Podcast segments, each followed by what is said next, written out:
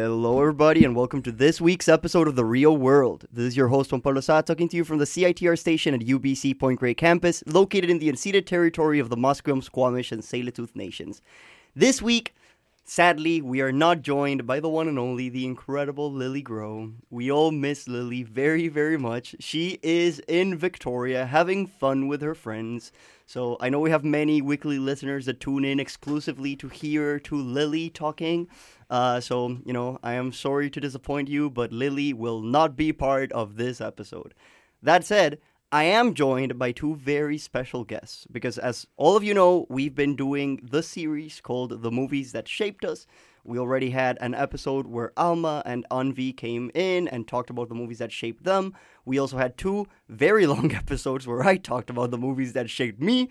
Next week, Lily's going to come here on the radio and she's going to talk about the movies that shaped her. But today, we have two very special guests.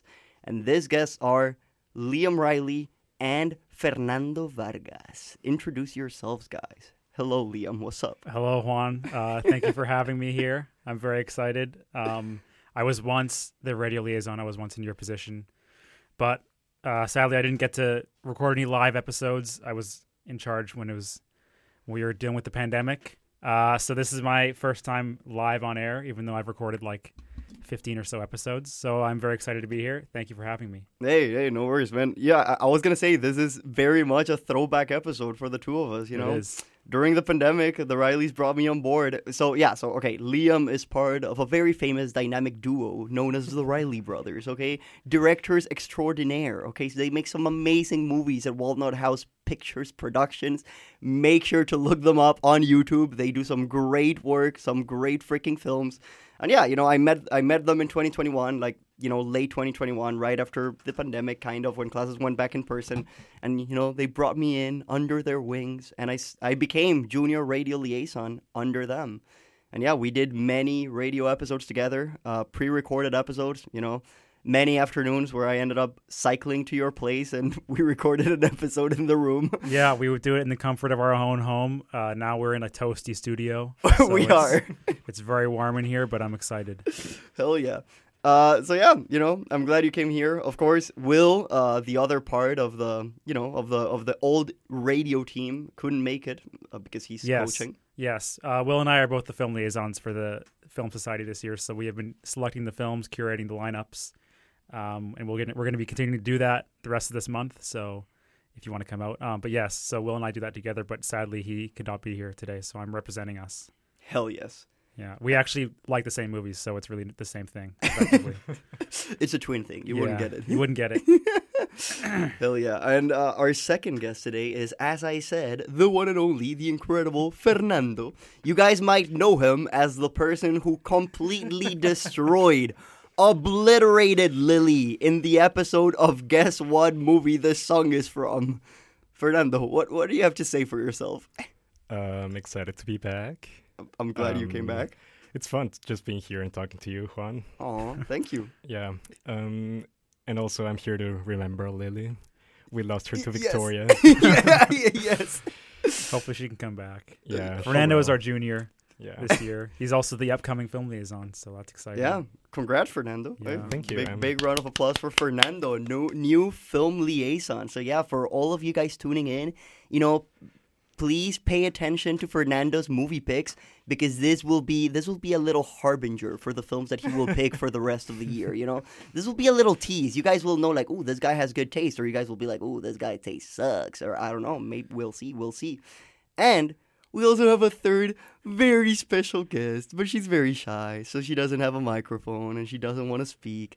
But this very special guest is the T A of Hong Kong cinema. Okay, once again, she came once here before in the episode where Fernando completely destroyed Lily at Guess What Movie This Song Is From, and she's back. Shy as always. She won't speak. She won't say a are word. Are we silencing Jasmine? We are silencing Jasmine. Hey, Jasmine, g- g- go to Fernando's mic. Say hello to your fans. I don't have a mic. Ah, oh, well, you do now. Anything you want to say for yourself, Jasmine? Hi. That was the T A of Hong Kong cinema, ladies and gentlemen. If you are taking Hong Kong cinema and Jasmine is your T A, please send us some physical mail right now. I want to know all about it. If she graded you poorly, tell me about it, and I will let her know, okay? Without come join fr- us in the studio. Yes, come come to the studio live right now and yeah. come meet your T A. Um, anyways, uh, that was it in regards for introductions. Uh, you know, one other thing that I have to say is, once again, if you guys are interested in the U B C Film Society and you want to come to all of our events, come to all of our screenings, and if you guys want to be up to date with what movies Liam and Will are going to be screening for the rest of the month and what incredible movies Fernando is going to be screening for the whole next year, then make sure you're following our Instagram at U B C Film Society, and you'll be able to be up to date with all the events that are happening related to FilmSoc. Now, without further ado, we are going to jump into the movies that shaped us. So we have two very special guests today, and we are going to start with one of them, who... I will go first. Liam... We've decided that off air. Hell yes. Wait, are you going first? Can I ask a question? Yeah. You can ask as many questions as you want. Okay, this is to you, Juan. Ah, to me? Okay. Yes. What's the purpose of this show? What is the purpose of the movies that shaped us? Um, I don't know. I mean, I, I feel like film discourse uh, can get a bit stale after a while. Mm. Like, you know, film discourse can center down as, oh, I think the cinematography is great. I think the directing is great. And talking about the formal qualities of films uh, and how films work from a formal perspective. But, you know, I believe one of the things that I love the most about cinema is, you know, how films are experiential experiences. You know, yeah, that sounded very weird. But yeah, they, they are things that each of us experience differently. And, you know, films hit us differently depending on what moment of our life we're from or what we're living through or what's happening in our lives. Um, and I think that's fascinating. You know, depending on who you are, a certain film will hit you in a different way than someone else. Uh, so yeah, you know, talking about the cinematography being great and directing being great and the writing being great, like that, that's all good. That's all great. But there are thousands other people that can tell you that. But there's only one person that can tell me what movies impacted Fernando Vargas in his journey through life. So, you know, I thought that would be fun, trying to tackle film from a different perspective. I'm going to have to pull an audible. I was going to talk about the non-linear editing in Citizen Kane. So hey, no, you, you still can. Like, no, I'm not going to do that. I was... yeah, okay. No, I mean, in, in my episode, I talked a lot about Memento and Christopher Nolan and oh, about how fair. how yeah. that was my introduction to like people fucking with narrative. And I was like, what the fuck is going on? So, you know, of course, all those formal aspects of film do play a part in why they impact you so much. Um, but yeah, I'm, I'm very interested in, in the subjective experience. In the experiential like side of film. I like that. Hell yes. yes. Lovely answer, Juan. I, Thank you. You're welcome, Fernando. I don't know I don't know if this is just like, you know, you agreed of doing the show, and but inside of your head all this time you've been thinking, why the hell am I doing this show? What's the point of this show? Oh, no, I'm so happy to be here. Hell yes. Okay. Uh, well, I'm glad you found a purpose now. Now, now you know why we're doing this. Now, going back, Liam Reilly, take it off. Okay. What are the movies that shaped you? So um, the way that I'm going to do this is I've kind of created segments or chunks of movies that were important in my life. Uh, so mostly chronological. Um, and yeah, I guess I can start with the kind of, these are mostly based around experiences I had um, and kind of how they informed my current taste and my current interests, I guess, but also as kind of like landmarks in my film enjoying, filmmaking and kind of Uh, film studying kind of life, I guess. Uh, so I guess I'll start with, I. so my first kind of question when I thought of this was, what was the first film that I saw in a theater? Um, my memory is like very, very hazy. I don't really remember, um, I don't remember much about watching movies, honestly, until probably I was like ten. But I do know that the first movie that I saw in the theater was, I think, Ice Age.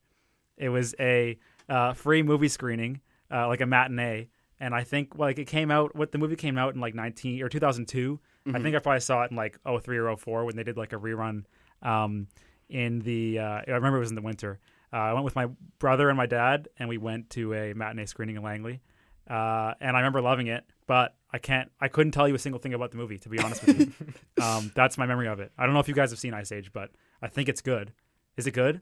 I find it so fascinating that both you and me have an Ice Age movie in our list of the movies. Yours that is Ice Age, us. Though? Mine is Ice Age three, the one with the dinosaurs. I mean, it could have... Actually, no, it was definitely Ice Age one for me, but I don't know. I, uh, I think it was good. I mean, I, I remember I remember vaguely the first Ice Age. Um, you know, I, I never really loved it that much. I always found the kid kind of creepy. You know, the baby Eskimo. Oh, yeah. I hate that kid. You hate the He's kid. So creepy. uh, I don't know if the dodos are in the first film or if they're in the second one, but I remember finding them funny. And I've always loved the squirrel, you know, so the Scrat, the, the squirrel I, that desperately I think wants I liked, the nut. I think I liked the kind of different characters in the in the uh, in the setting of it. I think I would find it very fun, but I can't say it has had any kind of long-lasting effect on my taste or my. Uh, what do you mean? You love Ice Age. Yeah, I'm not gonna. I'm unfortunately not gonna call back to Ice Age, but I do think it was important. It was an important moment in my life. Hell yeah. Um, but and then the other movie that I think was really important to me as a young person. I think I saw it for like my first birthday. Like I, I would, I would go to the theater for my birthday with my brother Will, um, every year. And the first one that I remember going to was The Mask, with Jim Carrey. Uh, and that one actually had a, had an effect. It kind of like this really really strange.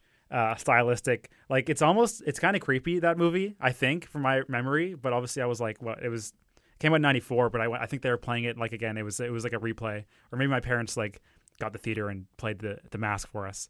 Um, but it was uh, I remember having such a great time with it, and Jim Carrey kind of as a uh, as a young person, my around my age, they were they were playing Jim Carrey films on T V all the time, and so to see a Jim Carrey movie in the theater um, was great. And yeah, I think I ended up watching like all the Masks after that, and I, I loved them. And I think probably the Mask, seeing the Mask at this young age, had an had a is, is maybe a reason why I like some kind of wacky and uh, campy and, and, and, and low low quality stuff sometimes. But because um, there is kind of this B this B movie element to the Mask. But I don't know. Have you guys seen the Mask? No, I, I love the Mask. You love it. Uh, Jasmine is also you saying yes, by the way. I rewatched it recently. What, did it hold up? The humor held up, and Jim Carrey is my favorite actor. That's phenomenal. Yeah, I mean, I, I pretty much echo kind of what Jasmine said. I, I I love The Mask. I think it's a great film. Uh, Jim Carrey, yeah, definitely one of the best actors of our generation, or is still working right now. When I was young, I desperately wanted to be him. I was like, I want to be an actor, and I want to be as good as Jim Carrey. That makes sense. It tracks. Like his his expressivity, like the the amount of control he has over every single muscle in his face is just unbelievable. He's yeah. an incredible. I think the Jim Carrey movie that I watched more was actually Liar Liar. I watched that movie like over and over and over again when I was probably seven or eight. Hell yeah. Um, but The Mask is one that like is kind of a landmark, I think. Um, but the first movie that I kind of watched a lot as a kid, I was on T V like all the time, was School of Rock.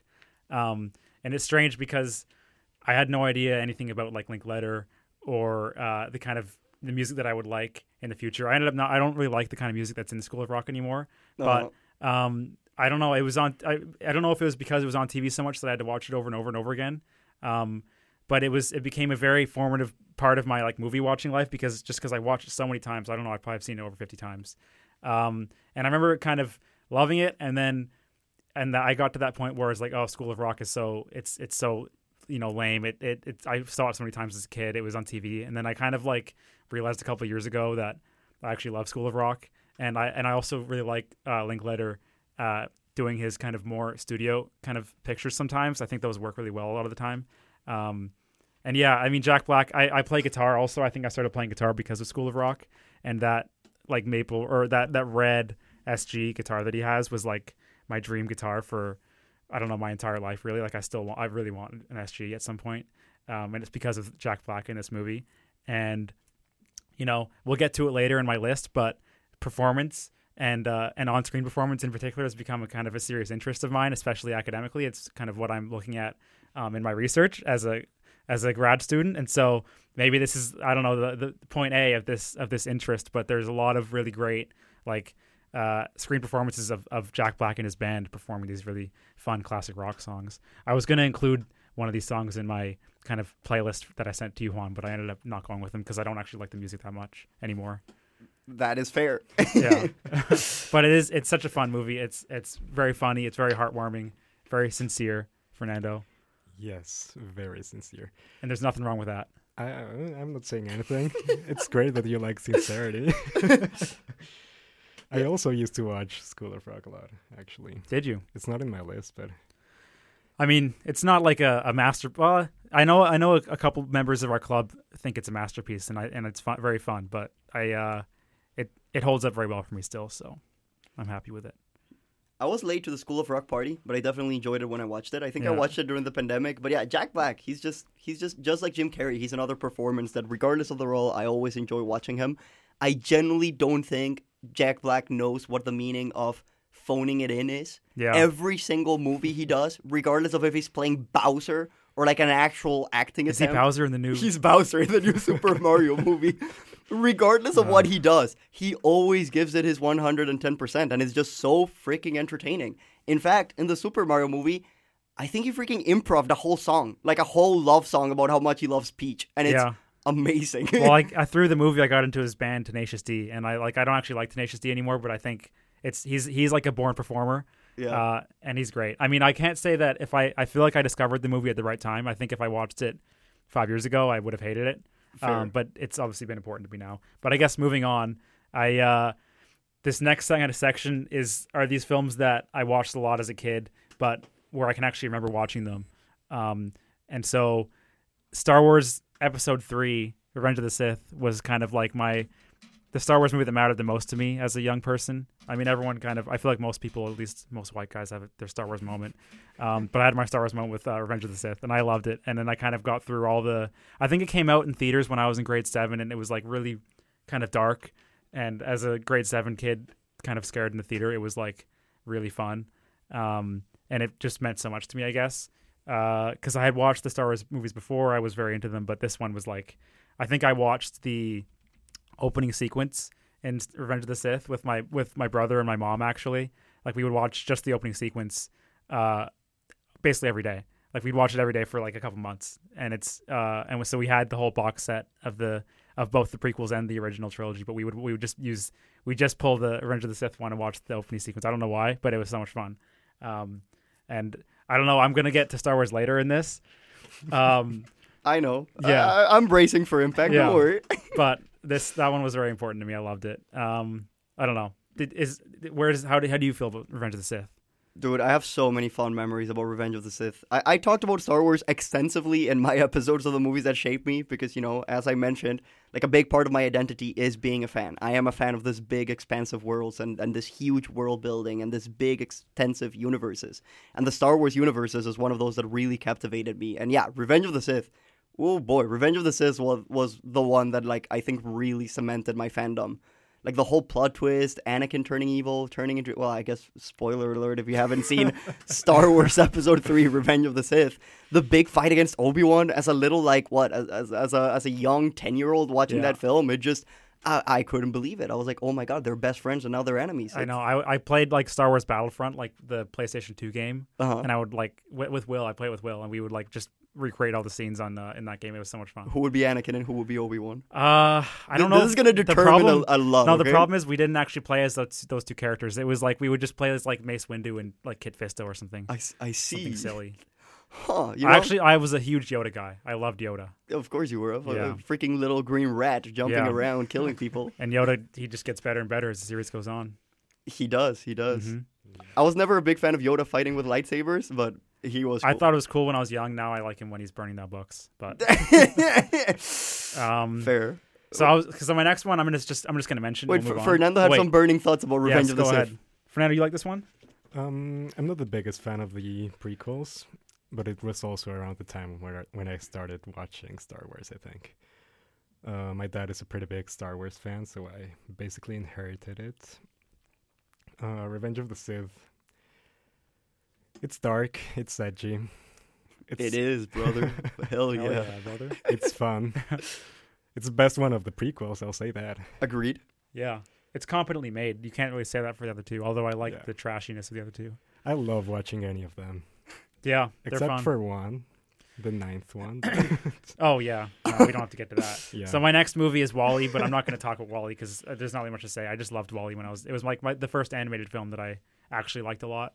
Um, but I, I think the next one that's really, really important uh, is is Hot Fuzz. Hell yeah. Um, so this was one of the first movie that I saw in high school that um, like really had a great impact on me. Uh, not only as like a as a fan, but it kind of made me want to watch or want to make movies. Sorry. And uh, Will and I were in a video production class at the time, and we kind of just ripped it off like over and over and over again in our video production class. Um, like Edgar Wright's editing style really is what enthralled us, I think. Um, you know, the, like the little smash cuts and the and the really quick zooms and the and the whooshes, all that kind of stuff um, was wasn't even the, it was the text for us. Like, that was what we wanted to do. We didn't even care about story or content or anything. We just wanted to recreate Edgar Wright's style. Uh, and so that was an introduction to kind of, really it was an introduction to like auteur cinema uh, for us. Like it was, it was like this non kind of studio, like Hollywood studio film that uh, kind of opened up, I think, both of our eyes, especially my eyes, to like what movies could be. I mean, obviously like things have changed, but uh, that movie, I mean, it was, I think I saw the cover of it uh, when I was in line with my mom at, at a Safeway or a Save-On, sorry. Like it was like they had these like three pack D V Ds uh, in the in the line for the cashier, and I saw it and I was like, we have to get that. And we would we would always get movies from the library, so I went home and like rented it or went, looked it up in the library and rented it, and we watched it, and our whole family loved it, and then we watched it like over and over again. Um, and that was my introduction to Edgar Wright, and uh, and Edgar Wright at that point was really important to me. Now not so much, but um, I just like the the kind of really dynamic style and and unique kind of aesthetic was was so enthralling to me. So, I mean, it, I saw it, that was like the most formative movie watching experience I had in high school for sure. Did you did you, did you like? I feel like I feel I feel like a lot of people missed Hot Fuzz. Um, like it was a movie that people my age and, and older saw, and I feel like maybe I was at the tail end of this kind of generation that saw Hot Fuzz as the movie that changed them, and it, it kind of moved on to to other films. I don't know how. Did you guys like? Was was Edgar Wright formative for you? In a way, he was for me. I, I love it. I love Hot Fuzz. It's my favorite of his. Okay. I mean, of course, there is a comedy divide growing up in Latin America. I, I don't know if Fernando can speak about this as well, but growing up in Colombia, I don't know, I guess Colombian humor is very different to Edgar Wright humor. So it, yeah. it took me a while to discover them, but, you know, then I eventually saw them when I was, like, old enough to get the jokes, and I, I love the Cornetto trilogy, and yeah, Hot Fuzz is my favorite. Yeah, because, like, when I got when I got to university and... and uh... and started talking to people, I, I feel like a lot of people that I met hadn't seen it, and I was kind of shocked by that, because to me that was like my, you know, my like the ultimate movie, um, and and I was like, how could you like anything? How could you even know what movies could do if you haven't seen Hot Fuzz? That's kind of what I thought when I was in like grade twelve. But hell yeah. um, and then another movie that we copied a lot in high school as filmmakers was um, The Grand Budapest Hotel, and that was another just an example of like style. We were so obsessed with style and aesthetics, and we didn't really know what else movies could do outside of that. Um, like the we, I remember we made a short film in high school that was just ripping off the purplish color from The Grand Budapest Hotel for no reason. Like it just didn't make any sense. We had it was a short film about a CAPTCHA, like a bunch of people who couldn't who failed a CAPTCHA and realized they were all robots. And it's like that's just so not Wes Anderson. Um, that's funny we, though. It was. I mean, it's it's it's kind of a fun one. If you look it up online, it's called You Robot. It's Whoa! Like a, it's a parody of iRobot. Oh, really? Yeah, You Robot. I didn't realize that. Yeah, it was, I mean, we thought it was clever. Dude, it's such a subtle Easter egg. Like it's a. You wouldn't get it. That's why I had to tell you. Mm, How old were you? How old was I? Yeah. That was like grade ten, I think. So what, like fifteen? It was. We were we were on top of the world. We our our, our school teacher um, was able to get us the school library as a location. And that was like, that's big time for high school kids to not be shooting in your bedroom. So we got a school oh, library yeah. and, uh, and it was such a weird, weird film, and it didn't make any sense. And there was no story, cause we hadn't, we didn't, we were just writing scripts on like Microsoft Word. We didn't even know what a story was, but we got to, we just did like the symmetrical frames and the, and the kind of weird kind of, uh, Brechtian performances, even though we didn't know what that was either, but it was, yeah, it was very, very formative for us. So for a couple of years, it was like Wes, Wes Anderson and Edgar Wright were these masters of style that we were obsessed with. Yeah. Uh, moving on. I will move on. Uh, so then I went to university, and I, was, I, I have Citizen Kane here because it was my first film studies course, and I hated Citizen Kane. Like, I really hated it. And so I, that was, I stopped watching movies for a while, or not watching, but I stopped kind of caring about movies because I was like, oh, Citizen Kane, how can anyone who likes this is pretending they don't like it? Because I was coming from Edgar Wright. So going from Edgar Wright to Orson Welles in the forties was is a huge jump, and I was not ready for it. Uh, so film studies to me was like stupid, and it was too academic, and uh, and so I was like, these people are not real film people. They don't even, you know. So I stopped taking film, and I just went off, started like doing political science. I didn't even do film anymore. I was so I was so uh, disappointed by film, the state of film studies. So I have Citizen Kane here as a kind of a landmark, kind of like negative moment in my film enjoying career. How did you guys react when you first saw? And look where you are now. I know. Now, now, now I've surpassed Citizen Kane. I just want to watch a black screen all day. Now you're, yes, you know? Now you're a full film studies scholar. That's transgressive. Hell um, yes. Did you guys like Citizen Kane when you I first saw it? Citizen Kane. No, but when you first saw it. Yes. And, okay. You're better than me. You're a better person than me. I, I, I appreciate it more than I love it. Okay. I, you know, the first time, I, I think what kept it interesting for me was the plot twist. Like, well, no, the reveal. Like, I always wanted to know what is Rosebud? What is that one thing? I didn't thing? care. I, I did. I, I cared. Yeah. Me so, either. You know, I'm it, with you. What? I was, I was like, I was floored by the one shot of, of Kane when he's Charles Foster Kane when he's a child in the window. Yeah, like that. But outside of that, I was, it felt like a six hour experience in the theater. I remember stumbling out of the Royal Bank Cinema and thinking, this is, this is it. I'm not doing this anymore. And that was the first week. And then we had to watch like Rashomon, and I, and I was like, I pretended like Rashomon, and I was like, I can't.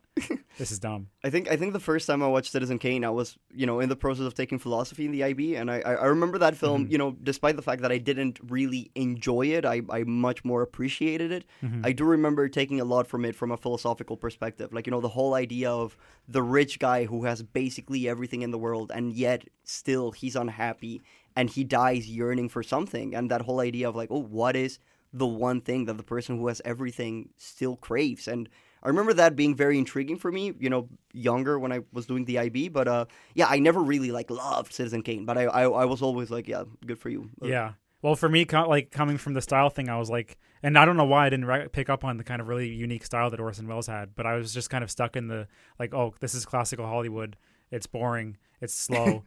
I would prefer Edgar Wright's like, you know, whipping pans and stuff. And now, and so that was where I was coming from. But then a couple of years later, I've, I've like basically like taking a break from liking movies. I realized like I wanted to still make movies, uh, and that happened when I went to see, uh, I went to see the Blade Runner, the new Blade Runner twenty forty-nine, in the theater, and I that was like my kind of return to cinema, and I loved it. Yes. I was like, oh, this, this is this is like so amazing. I don't know. I I, I saw I watched the first Blade Runner like the day before, just because like I don't know why I was like I'm gonna go to the new Blade Runner movie for no reason. And I watched the first one, and I liked it a lot, but I thought it was slow and stupid. And then I watched, and then I watched the second one, and I was like, "This is the best movie ever made, easily." Um, and you know, the I, I think I took a screenwriting course that year, and I ended up just copying Blade Runner twenty forty-nine, like beat for beat, really, for my first uh, assignment. Um, so yeah, I've just outed myself as a cheater. But um, that was a that was a fun movie for me, and it really affected. Like it was like, oh, I love movies now again. And then that same year, you know what came out that same year? I yeah, I've been waiting for it. Yes. Don't worry. So it was it was Christmas time. It was, and uh, you know I was getting back into movies. It was what twenty seventeen, twenty seventeen. Yeah, I was. It was twenty seventeen. I was getting back into movies. I was thinking, yeah, I, I was like, I was writing. I wasn't making films yet. I was writing, um, and I went to see the new Star Wars movie. Uh, what is it? The Last Jedi. Well, yeah, yeah. You should know. Yeah, The Last Jedi, and. Uh, As a huge Star Wars fan, I was I was a Star Wars person my whole life. Um, you know, I had all the action figurines. I told you I watched Revenge of the Sith. I loved it. Um, the the movie like totally blew me away. Like I, it was, it did everything that I that I ever could have imagined a movie could do and more. Um, the the kind of it had the synthesis of like style that Rian Johnson brought to it. That was like it was kind of tickling my Edgar Wright, like uh, Wes Anderson feeling, I think, a little bit, because it has these this very intentional, uh, unique to Star Wars um, aesthetic that I just I loved, and you know people don't like it, but I, the story beats were to me so like profound that um, it was it was such like an emotionally gratifying experience to watch this movie, and I just resonated with the themes and the ideas so much, like the and I think that's kind of become uh, part of a like a key kind of. part of my film enjoyment, that a lot of the themes that Rian Johnson was working with in The Last Jedi, uh, for like a mainstream blockbuster movie, like I thought it was so incendiary and so powerful. Uh, it was it w- very incendiary. And so, and but for me, I was like, this is exactly what like what like why would for me it was like why would I want anything easy? As a Star Wars fan, this is like this is what Star Wars really should be, something super challenging and super. I mean, it's not that challenging, but it for me it was like this is amazing. Uh, You know, to, to, to see this these characters, really like the, the, the Yoda scene where he burns down the, the, the books, like I mentioned earlier. Well, like, but he didn't. Like, okay, I'm not gonna. We're not gonna okay, litigate. Yeah, okay, okay. We're not gonna litigate The Last Jedi. The books didn't burn down. Okay, they appear in the spaceship at the end. So Yoda's action meant nothing. So it's so it's actually a reactionary film. It's not apocalyptic, but uh-huh, but ahead. Yes, um, because you can never do that in a Hollywood movie. But it really mattered to me, and so through that movie, I got to Rian Johnson, and Rian Johnson was like my hero for a week, for a year. Wait, okay. So before you move on with other Rian Johnson films, yeah. um, I am very happy you love The Last Jedi so so very much. You know, I, I love the fact that people love Star Wars, regardless of what movie it is, regardless, even if you love The Rise of Skywalker, if that makes you love Star Wars, I am happy. Uh, I find it very funny that, um, you know, in, in my list of the movies that shaped me, I also had Blade Runner twenty forty-nine for completely different reasons. Uh-huh. In my episode, it was because I had eye surgery the day after I watched Blade Runner twenty forty-nine, mm. and the movie opened with the one shot of the eye of Ryan Gosling, and I was like, what the hell are you telling me? And then he cuts out um, Dave Bautista's eye. And Jared Leto's, who's the villain in the film, was blind, and yeah. I was like, are, are you it's trying me. to tell me something? Am I, literally me on am, I, am I gonna go blind? Uh, and then The Last Jedi, you know, in my list, um, the Star Wars movie that I had in mind was Episode seven, The Force Awakens. Uh, just because for me, like, that was my Star Wars movie. Like, yeah, I, I, I was into Star Wars. I love the prequels. Well, I mean, I enjoyed the prequels. I loved the original trilogy. But I never saw, even the prequels, I never saw them in theaters. Like, Episode seven was the first one that came out in theaters that I went to watch yeah. in theaters. I was so scared because Disney had bought Star Wars, and then, it, for in my opinion, it ended up being great. And I did mention in my episode that, you know, that there was peace and tranquility in the Star Wars fandom. For, like, twenty fifteen, twenty sixteen, everyone was together, kumbaya, we all loved each other, there were no divisions. Everyone was on board, we all loved Rogue One, we all loved Episode seven. And then everything changed when the Fire Nation attacked. Everything yeah. changed in twenty seventeen with The Last Jedi. I mean, I I always felt that Star Wars was at its best when it was like kind of uh, uh, philosophy and like and the wizards doing their thing versus like the big battles and the and the kind of war. Mm, um, so, so, the, Star so I'm more into the star than the war, oh. and you're more into the war than the star. I'm I'm more into Star Wars. Yeah, I'm more into, into the stars in general. So the uh, yeah, the kind of like philosophy and the and the kind of uh, and the mysticism I think of Star Wars was, was always what drew drew me to it, and so the kind of like foregrounding of that above any like narrative continuity, and also and also the kind of like just, you know, ballsiness to say we're gonna burn some of these bridges. I really appreciate it, but I appreciate Very it. I can ballsy. also understand why people don't like that, but I don't agree with that kind of thought process. What Hell do you think, yes. Fernando? Take a position. I'm a very big Last Jedi defender. I love The Last Jedi. I uh, think J J Abrams was so boring for doing the like mm-hmm. classic Star Wars, rehashing the fourth one. And Rian Johnson just came and burned everything to the ground. And it's so good. I am glad you said I saw, that. I, I don't have to say it now. Yes, uh, Rian Johnson did come in and burn everything but he to the took, ground. He took some of these characters and made them really, like, he made them better, in my opinion. But yes, anyways, I, I saw agree. the movie, uh-huh. I saw the movie, like, on. probably for, well, I think, for example, Kylo Ren is, like, an exceptional character in that movie. And, he, and it's, I think it's incredible, in my opinion. But I saw the movie, like, six times in theaters. I remember I saw it I, when I was at U B C, I saw it, and then I went home to Langley uh, for Christmas, and I saw it, like, four more times with, with friends from Langley. And, uh, yeah, it was just very important to me. Um, but that was, so So I, I got to Rian Johnson, and I was like, who is this guy? I got to watch his movies. And I ended up watching Brick, um, which became my favorite movie, basically, for like two or three years, really.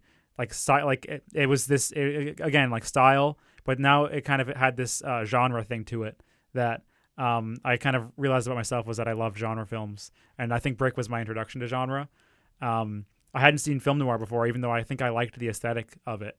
And so when I watched Brick, it was like a basically like a way back to classical cinema, Hollywood cinema.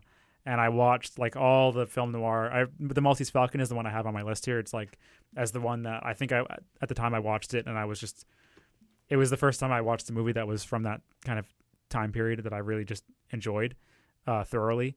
Uh, and so, yeah, genre film noir became a huge part of my taste, I think, after that. And I can thank Rian Johnson um, for leading me in that direction. Uh, I don't know.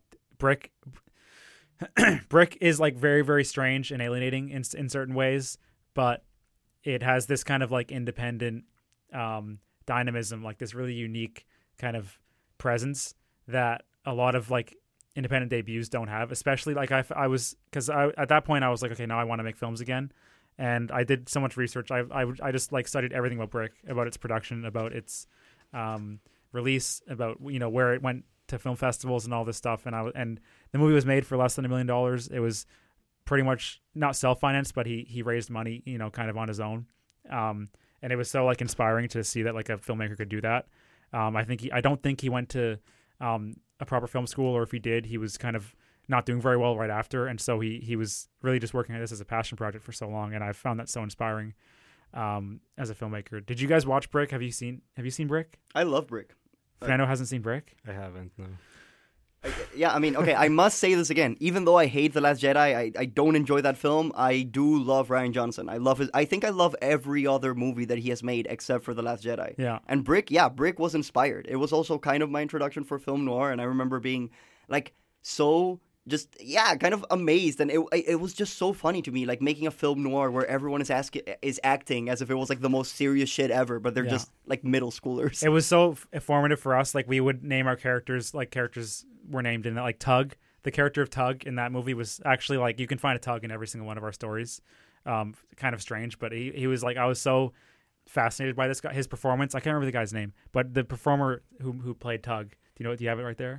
Noah Fleiss. Yeah, he was he was amazing. And it's like, it's such a horrible, it's actually a bad performance, but it's also so, it's, and it was, I don't know. I was just so impressed by this kind of independent, and, you know, all the sets were constructed, and, and you can, I watched all these behind the scenes videos of it, and I just, I, it was so inspiring. Um, but that w- got me back into film. And then I took an early cinema class with um, retired professor Brian McElroy. Um, anyone who's been at U B C for a while would, would know he's, he was like one of the best professors that we've had here. Um, did you guys ever have a class with Brian McElroy? No, no, he was great. Um, but he taught early cinema um, before COVID. And I sat down for my first movie of that class, and it was uh, The Passion of Joan of Arc. And I was actually very nervous because I thought, I'm going to hate this. This is going to be slow, you know, no sound. Uh, and the movie started, and it was it's just a series of close-ups, really, a really dynamic close-up. So it has the kind of style thing that I liked. But um, I was so enthralled by it. I was kind of just, I walked to the theater. I was shocked at how much I loved it. It was pro- it was probably one of my favorite movies at the time after I saw it. And I was like, how could I, am I pretentious now because I like Joan of Arc? It was, it was, it was so important to me, but it, it got me back into film, uh, like, you know, kind of in a broad sense, like it, it kind of, I was able to access films. I mean, I'd seen Maltese Falcon, but I, I hadn't seen anything kind of art house or, or any international cinema really. And so, you know, it was foreign language, it was silent, and it kind of enthralled me. And, and, and so it really captured me. Um, and I, I credit, I mean, Brian was like his his lecture for that class was great, and he his enthusiasm was really inspiring. And so I think without that experience, I wouldn't be doing film studies now. So I that is probably one of the most important moments of uh, my film and academic life, I guess. Yeah. Hell yeah. Hell I yeah. I love The Passion of Joan of Arc. It's so it's such an important movie. Yeah. I mean, I'm writing an essay right now and I'm referencing it, and it's it's just in passing because it's so important. But I think it's like it is it is one of the kind of touchstone movies of uh, that's ever been made, really. I, I I just made like a on my Letterboxd private a uh, sight and sound list. I was like, well, what would I put on my sight and sound? And I have it in my top ten. I, I have it as like number five or six or something. Like I it's it's I think it's really one of the most impressive movies ever made. Um, yeah, you love it. I first watched it like I knew it was one of the cornerstones of cinema in general. So I went to a live. like a screening with live music at the Cineteca Nacional in Mexico. Mm. I went with my parents. They forgot to turn the subtitles on. But they couldn't stop the musician because it started. So I that's watched fun. the whole film without subtitles. Huh. But, but, but that's what's powerful about it. It still impacted you me. You don't need that. Her face does all the heavy lifting. No, I agree. I agree. It's but... like it's like embodiment. It's like it's it's got it's got all these like you know incredible kind of af- like this affect quality to it that it doesn't need. It's it's it's like our introduction to like the the way film communicates as a medium that doesn't need language really, and I think that's what's so important about it. But. Sure, I agree to some extent, but I won't. Uh, we won't delve deeper. We won't derail the conversation. Yeah. Um, okay, I'll move on. Uh, so that was, you know, like I said, I was my introduction to like international and foreign cinema, um, and so I ended up watching um, the four hundred blows with FilmSock. Uh, it was my, I think it was my, might have been my first time in the Norm actually. Um, I've been going to the FilmSock for a while, uh, but we were in the club room. We weren't in the Norm back way back in my day. Um, back in the nineties. Um, but yeah, we watched the four hundred blows and I was like, okay, now I actually love, you know, these slow movies that I probably would have hated two years ago. And uh, I think the four hundred blows is also one of the movies that I think would have ma- made my list. Um, and I, it's, uh, I just think it's such an important movie. It's I you can you can really feel its fingerprints on on uh, on every generation of filmmakers, and it's uh, it's one of the most important movies ever made, I think. So, um, and I loved it, and it was important to me. So that wasn't, and so I I kind of just went looking through the French New Wave, uh, and I ended up getting, this is around the time that I got like all these, you know, art house subscriptions like Criterion Channel and Mubi. I remember I bought Mubi first, and I watched very early on. It was, I think, twenty twenty, and Mubi was, or twenty nineteen, sorry, and Mubi was doing a a retrospective on Louis Malle. Have you guys heard of Louis Malle? Yes. Yes. No. Okay, so he was. So this this is this is important. I'm going to educate you. Thank you. Um, so Louis Malle is one of the one of the preeminent um, uh, French New Wave filmmakers. He's he he he he made a lot of genre films in the French New Wave, a lot of silly stuff, and he got overlooked, I think, in the kind of art house affair of Truffaut and Jean-Luc Godard and Agnès Varda and and Marker. Um, but he made like these really cool, kind of stupid films, of all very, very uh, smart films too. And so the one that I have here that I saw on Mubi. You just said stupid and smart. Well, th- I'm going to tell you. Okay. He has some stupid films and some smart films. Okay, cool. Um, Elevator to the Gallows is playing actually at VIFF right now for the French Noir series, and it was basically like uh, this fatalist, you know, noir um, that I. It has this Miles Davis jazz score. It was my introduction to jazz, and now I'm like, I love jazz. It's probably my favorite kind of music. I love jazz. I'm glad.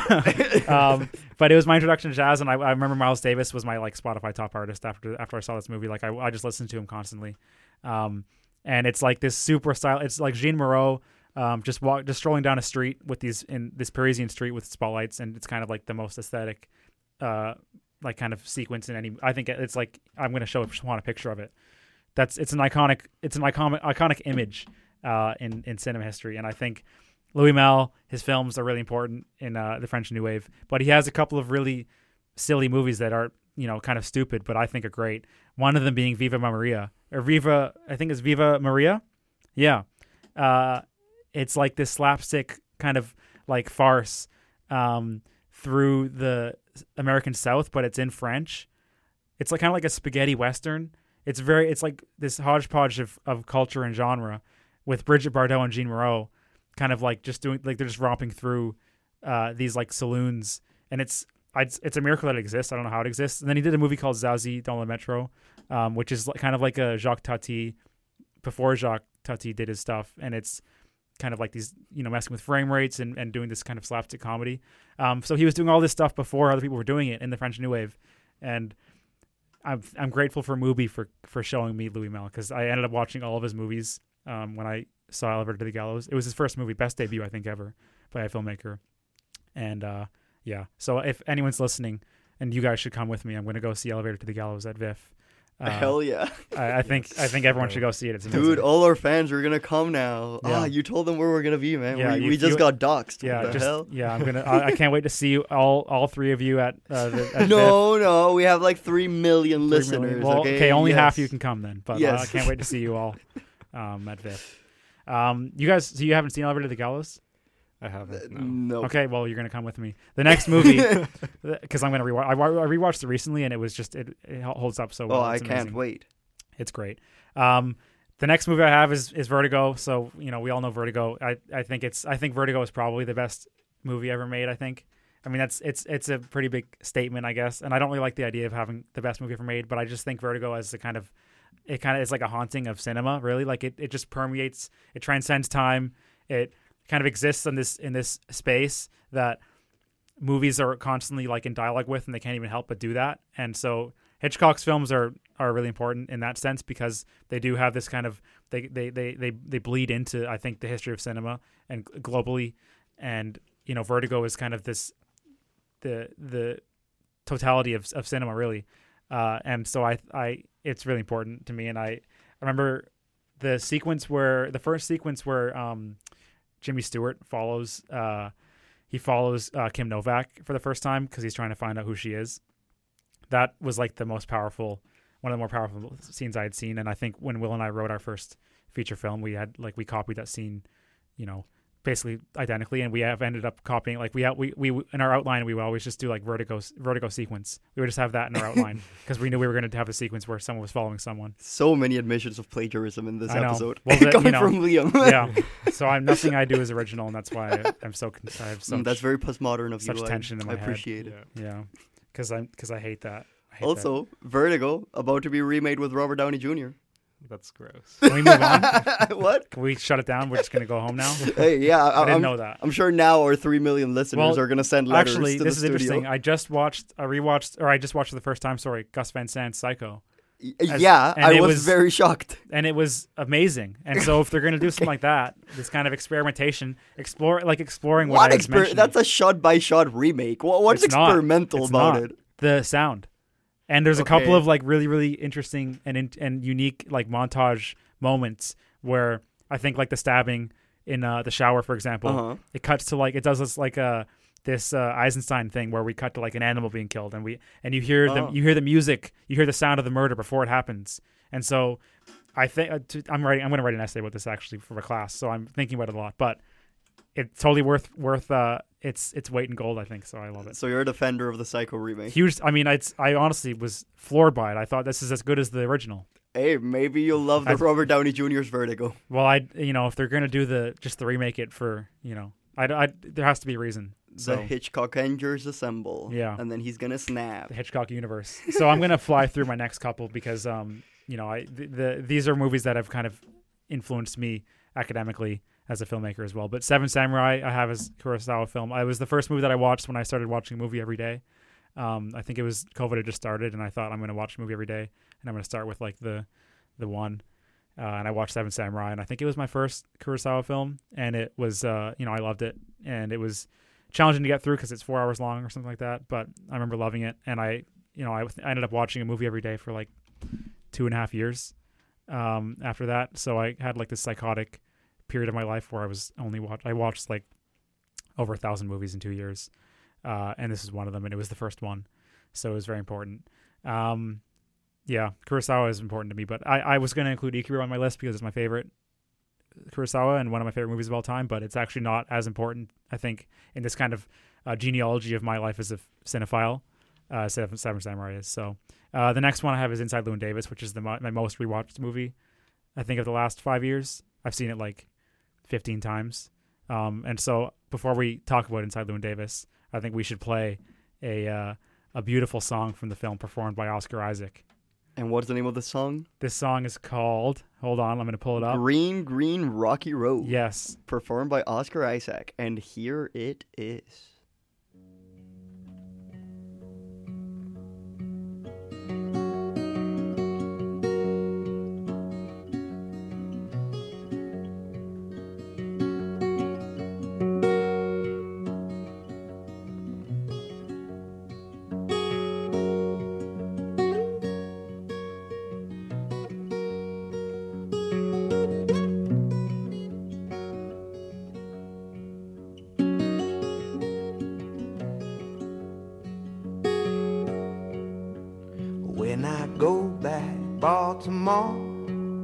Carpet on my floor, you come along, follow me, we'll go down to Galilee, out in green, green, rocky road, you promenade in green, tell me who you love, tell me who you love, see that crow up in the sky, it don't walk, but he just fly, it don't walk, but he don't run, keep on flapping to the sun, howling green, green, rocky road, you promenade in green, tell me who you love, tell me who.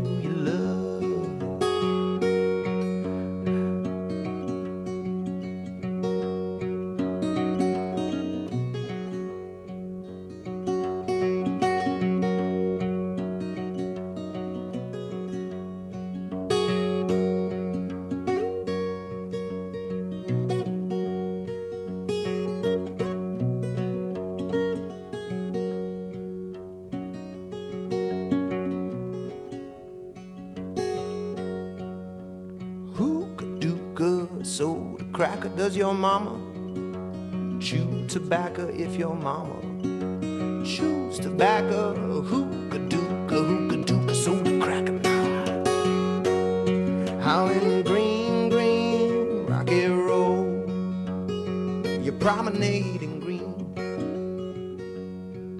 Tell me who you love, tell me who you love. Now when I go back Baltimore, need no carpet on my floor. You come along and follow me. There's a man in Galilee, howling green, green, rocky road.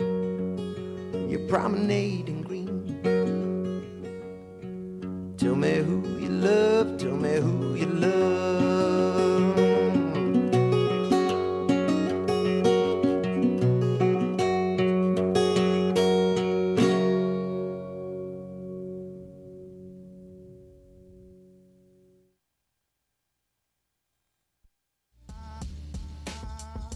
You're listening to C I T R one oh one point nine, broadcasting from U B C's Point Grey campus, located on the traditional, unceded, Coast Salish territory of the Hunkaminam-speaking Musqueam people.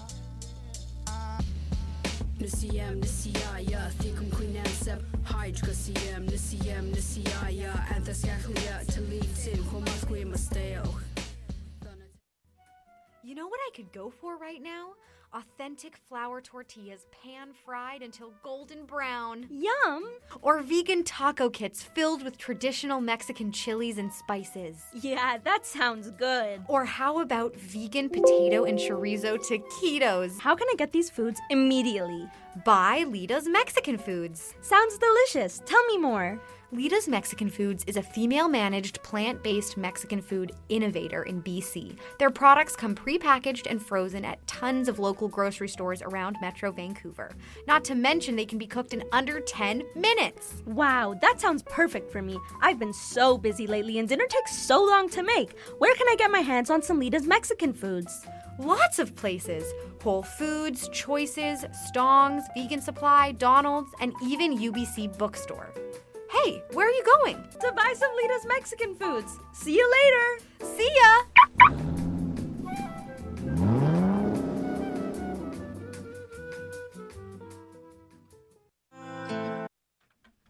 Welcome back to The Real World. This is your host, Juan Pablo Sá, talking to you from C I T R one oh one point nine F M Vancouver. I hope you'll enjoy that musical break. Of course, that was Green Green Rocky Road from Inside Llewyn Davis, performed by Oscar Isaac. So, for those of you who are just tuning in, once again, we are going through the movies that shaped us, and in today's episode, we have two very special ep- guests, Liam Reilly. Hello. And Fernando Vargas. Hello. And right now, Liam is going through his list of the movies that shaped him, and he is closing off because there are only ten more minutes. Yes, so we're on to my kind of, this is this is where I became a film studies, uh, like very intense film studies student. And so the first slasher movie that I've found kind of intellectually so super stimulating, I know it sounds lame, was uh, Peeping Tom. Um, and I ended up, this is another movie that I saw in Mubi actually, kind of around the same time that I saw Elevator to the Gallows. Um, and I revisited it a year later maybe, and I kind of was just, it, it was so impressive to me. The, the, the This is like the scopophilia of cinema, um, basically like literalized. And uh, it's Michael Powell, um, you know, after he's been you know, uh, excommunicated from Hollywood, and he's it's it's it's this movie, this horror film that I think it was it's kind of like the original slasher film, and it has, I'm not sure that it invented the P O V, but it made use of the P O V in a way that was very, very, very inventive. Uh, have you seen Peeping Tom? I love Peeping Tom. Yeah, yeah, I remember you saw it at VIFF. Have you seen it? Yes, I've seen. Yeah, I was looking at some Michael Powell films. Yeah, so I watched it as part of it. It's so good. Yeah, it's it's. I mean, it's it's kind of like sexually transgressive. It's uh, it's got this campy aesthetic in a way. It's got these bright colors, um, and it you know it's got this like British sensibility, uh, and it's it's just so it's kind of like the Rear Window of horror movies, to me, and so if. You know, as a film studies student, I think it's very, very rich, and probably we should look at it more. But yeah, I'll move on because that's a, that's a great film. Uh, the next ones I have are kind of like the auteurs that I've kind of gravitated to as my on my time as a film studies student. So I have uh, David Lynch and David Cronenberg are the two people that I think about a lot now. I am writing essays about both of them. I'm probably going to write my thesis about both of them. Uh, I'm presenting essays at conferences about both of them. Um, so I I have in their in their stead, I have Lost Highway and The Fly. I, it's it's impossible for me to pick uh, a David Lynch or a David Cronenberg film to represent the two. Um, I think Twin Peaks is probably what I would pick if I could, but it's not. I mean, it's it's a movie. It's not. I don't know. It doesn't really matter. It's it's still, I think, probably the most important thing ever made for me. Uh, I you know I have Twin Peaks all over my backgrounds and my screensavers and all of that. It's it's uh, sorry. Did you say something? No, I didn't. Okay, say he's going insane. No. He's losing it. I'm, I'm in the. I'm yeah. Oh, typical Last room. Jedi fan over I'm here. I'm in the red room. um, but yeah, David Lynch really, really important to me. Uh, so I've I've mentioned earlier. I study. I, I'm studying performance on screen, and so Blue Velvet and uh, and Mulholland Drive and uh, Twin Peaks have these you know performance sequences that these kind of phantasmatic, uh, uh, sublime performance sequences that I'm studying, and so. And so and so, uh, Cronenberg is kind of doing the same thing, I think, in a lot of ways. His body horror films, uh, but also his his his very strange, like political satires and it, like very underseen, like contemporary political satires that I think are very very unique. They're like adapt- a lot of them are adaptations, um, like Cosmopolis. Uh, I just watched Map to the, Maps of the Stars. These are movies that most people would think are really bad, I think, but they're super interesting. And so those are they're what I, what I'm into right now. And then finally, I have a couple of films. Uh, one more, actually, that I'm very interested in studying um, is Southland Tales by Richard Kelly. I was considering having Donnie Darko on here uh, because at, at one point it was my favorite film. I thought it was, I thought it was like kind of divine intervention that that movie even existed. Um, but Southland Tales, after I saw it, was kind of my platonic ideal of a movie. Like it, it has low art, high art. It's funny. It's sad. It's sincere. It's emotional. It's satire. It's politically charged. It's aggressive. It's over. It's it's long. It's way too ambitious. It's got bad C G I, and it has probably the best uh, on-screen performance I think in any film uh, of all time. Who? Who? It's Justin Timberlake. He's doing. It's a, it's it's like this kind of proto proto oneer. So it's a oneer and like kind of broken up of him performing the song uh, by the Killers. Um, let me see. Do I have it in front of me? It's this. It's it's it's such a wild. It's called All the Things That I've Done. All these things that I've done, and it's he's like, you know, pounding. He pounds back a, a can of beer and starts walking through this arcade, um, lip syncing this Killer song, and it's one of the most powerful kind of performances. Like it's it's such a joy to watch. Um, and the film, its its conclusion is the film is like a biblical kind of uh, narrative, and it. It's very ambitious, and uh, I it, I know it had like lots of different cuts. It had lots of detractors. It ended up bombing at the box office because it's not really made for people. People aren't ready for that kind of a movie, I think. But it's uh, no, it's the, I mean, the world is the one that's not ready. No, it's I mean mm. it's it's as Ernest Matisse would say, it's a cult classic. Yeah, fair. Yeah, but it's uh, it's really it's really important to me, and I think it's it's. I mean, I've I've I've hinted at sincerity. It's it's kind of this ultimate sincere movie, which also. Uh, my last sincere movie I have is Throwdown, which I showed Juan. Um, I remember we watched it together. You didn't like it as much as I wanted you to, but I liked it though. I, I thought it was it's, good. It's, Throwdown is Johnny To. Um, yes. It's this Hong Kong. Johnny To is like a Hong Kong crime filmmaker, and his movies are often very bleak and very fatalist. And he made this film about this homage to Kurosawa about um, this these three people who just need each other, and it's beautiful. And there's a couple of sequences that I think are very touching. Uh, and has performance once again, and uh, and yeah, it's incredible. Um, what did you think of Throwdown? I liked it a lot. Yeah, I, I enjoyed it. I definitely think it has some of the best character introductions I've seen. I was very mm-hmm. impressed by the char- the way the characters were introduced. I was like, okay, I'm instantly on board. I'm instantly rooting for this person. You instantly made them unique and quirky and fun, and you know, not like a basic protagonist. So I love the character introductions, but. Uh, Yeah, I don't love the movie as a whole, but I, I did find it enjoyable. It was fun. I mean, there's a sequence where the three characters are stacked on top of each other trying to get a balloon out of a tree together, and that's kind of the sum of the yes. movie. That's what the movie's about, and I think it's beautiful. You see, Liam, you're you're a silly guy. You, I'm a silly guy. You're a silly guy. I'm a silly guy. My so I have three more movies. Two two of them go together. Uh-huh. It's uh, Mysterious, or sorry, yeah, Mysterious Skin, The Vast of Night, and Close Encounters. Um, these are three Alien films, and they uh, inspired and influenced uh, Will and I, our first our first film uh, that we made. Uh, they are very, very important to us. We I, I watched The Vast of Night. Um, kind of a similar kind of feeling I had when I watched Brick, but I watched that film and I thought I want to copy it. Um, this, this guy, this guy's some menace. Night Swimming, is not a, Night Swimming is not a copy of it because I got better at copying. But um, you know, it was it, it was a really deeply uh, important movie to me, and so it influenced our first film. That kind of started things for us as filmmakers, and so it was really, really important. Um, yeah, have you guys seen any? Have you guys seen The Vast of Night? No, I haven't. No, have you seen The Vast yeah, of Night? Yeah, right? Yeah, yeah, you love it, right? That was like when when we started, when we were becoming friends. Like, yeah, you know, I, I recommended asked, it to you. Yeah. I asked you for recommendations. You told me The Vast of Nights, and I, I loved it. I think yeah. it's a great, really, really underrated film. Yeah. Yeah, and then Mysterious Skin, Greg Araki, like it's it's this subversion of the alien abduction subgenre, and it's beautiful, really, really, really dark and upsetting, um, but it's so powerful. And then Close Encounters has these. I, I think it, it's Spielberg's best film, and it uh, it's it, it's very important to me. Um, and then my last film that I'll talk about is uh, the last movie that I saw that has truly like, you know, ascended to the top of my of my list. Um, and I watched it over the break, over Christmas break. Will and I kind of went back in and, and tried to hit all the missing missing pieces of our of our film knowledge, I guess. And so we watched Beau Travail by Claire Denis, and I, you know, it has everything that I want. The the final, it's the best ending of any movie I've ever seen. Uh, it's it's uh, it's beautiful. The the song the the song that we have here that we're going to play in a moment is is my favorite, my second favorite needle drop of ever of all time, I think. Um, I didn't include my favorite one, which is Fallen Angels, but um, Dennis Levant is amazing in the film.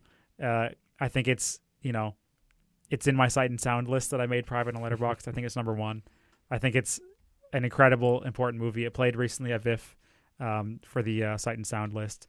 Um, and and yeah, so the song that we're talking about, uh, before I, before we play the song, you, I know, Juan, you don't like Beau Travail. No, I mean, to be fair, I, I've only seen it once. And when I saw it, I was very young. I was kind of just getting into film. I, yeah, and I, I didn't like it. Ba- back then, I found them... I found it insufferable, to be honest. But Claire Denis is hard. It's hard to get into it, but I think... Maybe I'll rewatch it. it and I'll love it. I don't yeah. know. I remember being like, when the ending happened, I was like, I give up. The like, ending is just... the ending is everything I could ever want from so movies good. all in one moment. It's incredible. And I watched it with, with Fernando, actually, like a month ago. Yeah. We went to VIFF together, and it was so good. Like, that ending. I love... And Juan... You're going to laugh. Uh-huh. I love the homoeroticism of these men being together, doing these actions, hugging each other violently. Yes. Because they're straight. The bodies. Not really. The bodies. um, it's so good. Yeah, you know, that that that film definitely tiptoed that, you know, I, it reminds me a lot of uh, when I was watching interviews from Robert Eggers after The Lighthouse came out, and I remember him yeah. talking a lot about, like, the fine line between... aggressivity and, and aggression, and then passion and love, and how it's like it, it, it's a it's a blurry line, and they intermingle. And you know, in The Lighthouse, Willem Dafoe and Robert Pattinson are like about to like kill each other, but then out of nowhere they start hugging and kissing, and it, it gets like weird. And I, I did feel that line explored in Beau Travail. But it has this it's so it's erotic and sexual, but it also has this kind of like colonial history to it. It has this politically charged, like very critical look at uh, at basically the, the the about imperialism and colonialism. So I, it's I think it's important in that sense too, and uh, it's dealing with obviously masculinity and, and kind of and the role and the role that plays in uh, in in in a kind of colonial uh, setting. And so I think it's very, very important for everyone to see. But yeah. That's my last film. And it's also one that I'll be writing about, I think, as well. So those are the last ones that I've selected. Hell yeah. So those are the movies that shaped you, Liam. That's uh, why I'm here, yeah. that is that is why. Uh, great list, great picks. You know, fascinating know. to hear about the story of your life told through film, I guess.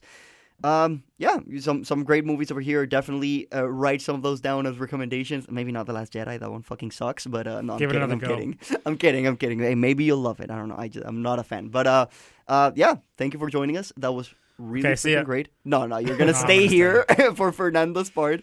Uh, but now before we before we jump into Fernando's list, we are gonna go listen to uh the Rhythm sec- of the Night, a second and final song from one of the movies that Liam selected, and we are gonna be listening to The Rhythm of the Night from Corona, and this is, of course, the song that plays in the end scene of Beau Travail. Just let it all out. Hell yeah.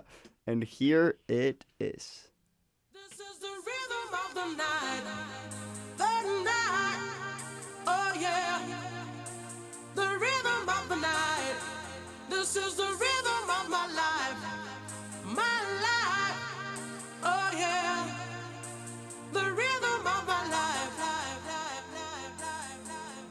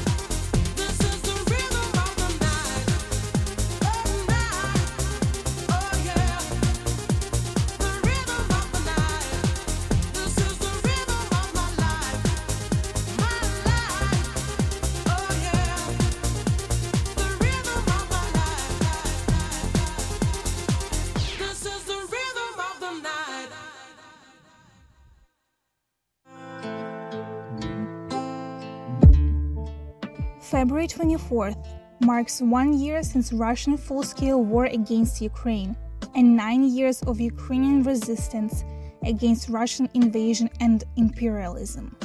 One year full of unimaginable horror and extreme resiliency, where the Ukrainian Student Union at the University of British Columbia would like you to remind that the war is not over. Ukrainians are still suffering. please consider donating to the government organization United twenty-four, launched by the President of Ukraine, as the main venue for collecting donations to cover the most pressing needs. Visit u twenty-four dot gov dot u a for more details. Glory to Ukraine!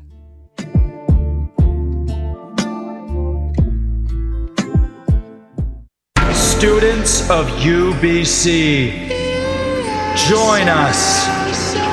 Join the S S N, a collaboration between the C four Choral Composition Club and the Music Production Club. With us, you can find someone with whom to collaborate, someone with whom to make music. All skill levels welcome. S S N at gmail dot com. Reach out. Together, we can make music. Join us.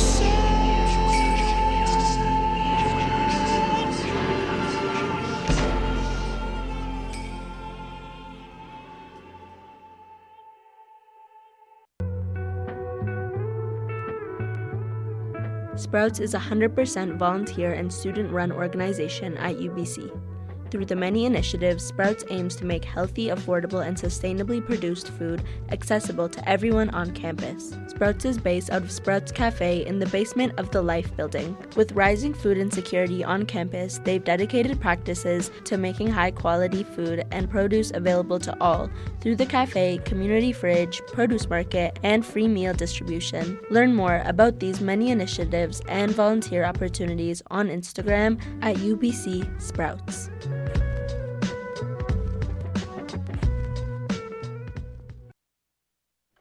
Welcome back to The Real World. This is your host, Juan Pablo Sá, talking to you from C I T R one oh one point nine F M Vancouver. I hope you'll enjoy that musical break, but it is time that we keep going with our episode of The Movies That Shaped Us. For those of you who are tuning in, once again, we are doing another episode of The Movies That Shaped Us. This week, we are joined by the incredible Liam Reilly. Yellow. And uh, our fa- everyone's favorite Mexican guy, Fernando Vargas. That's insulting. Say Thanks. Hello, Fernando. Thanks for that introduction. Ah, muy bien, hermano. Latinos, Latinos together strong. Fuck yeah. Fernando, of course, has been here before in a previous episode of The Real World. He destroyed Lily Groh in the game show Guess What Movie This Song Is From. And we are once again joined by the very shy but ever so lovely Jasmine Sinau, who is also T A of Hong Kong Cinema. Okay, as a T A of Hong Kong Cinema, Jasmine, what, what do you have to say? What do you what, what do you want to say? S- say something about you. Let people know who you are, Jasmine. Talk about Takashi Miike or something. More people should watch Asian movies. Hong Kong is a great epicenter of c- of cinema. Let's look beyond Wong Kar-wai. How how about that? Wow. Hell yeah. Hell yeah. Yes. Dude, Jasmine for president. that That is such a radical stance. Never heard of before. We should watch more Asian cinema. Thank you. Throw down. So now. No, no, no, no. Even better. The Heroic Trio. The Heroic Trio, yes.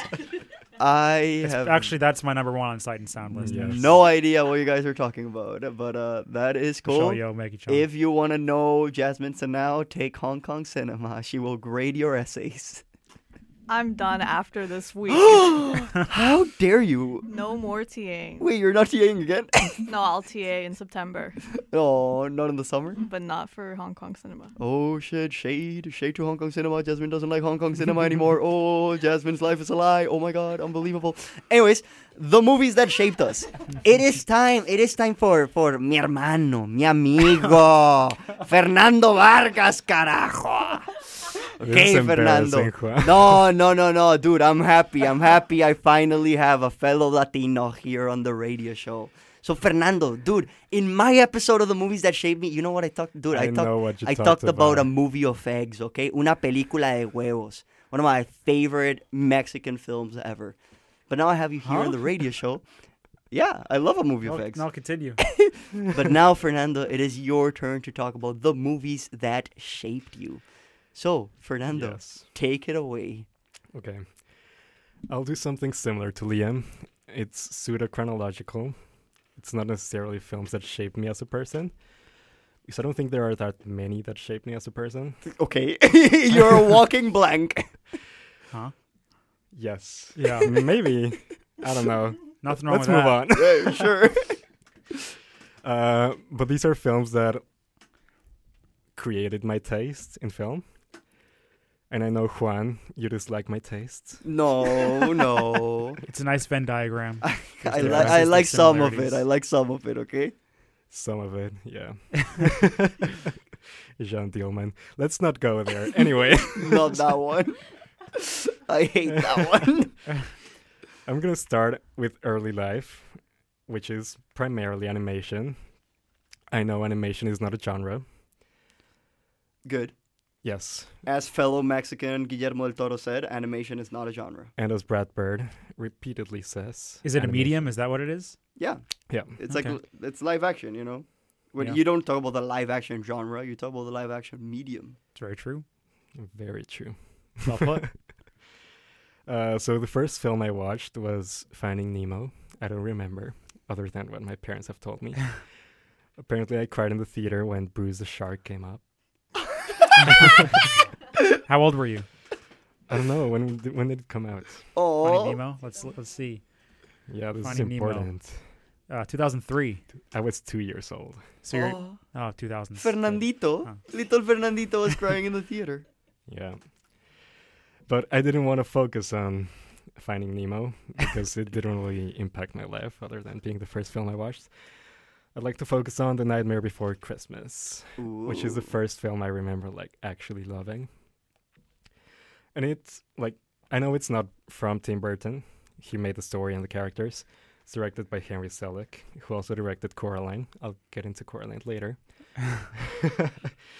But The Nightmare Before Christmas really inspired a lot of what I like about film. Like, first of all, it's stop motion, and I love stop motion. Uh, second of all, it's kind of creepy, spooky, scary, Halloween, Christmas. It's so good. Hell yeah. Sally is such a great character.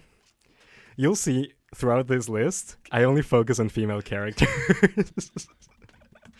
Good to know. Yes. Sally is so good.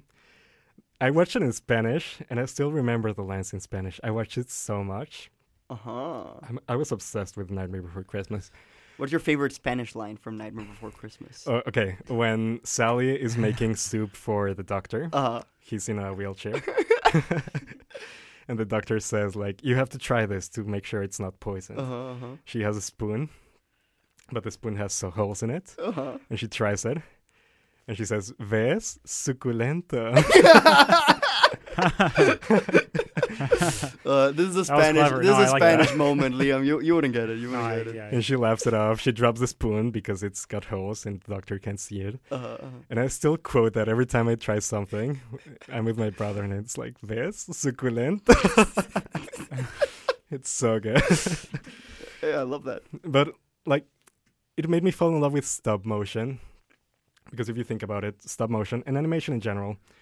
It's like going back to the basics of cinema, uh, twenty-four frames a second.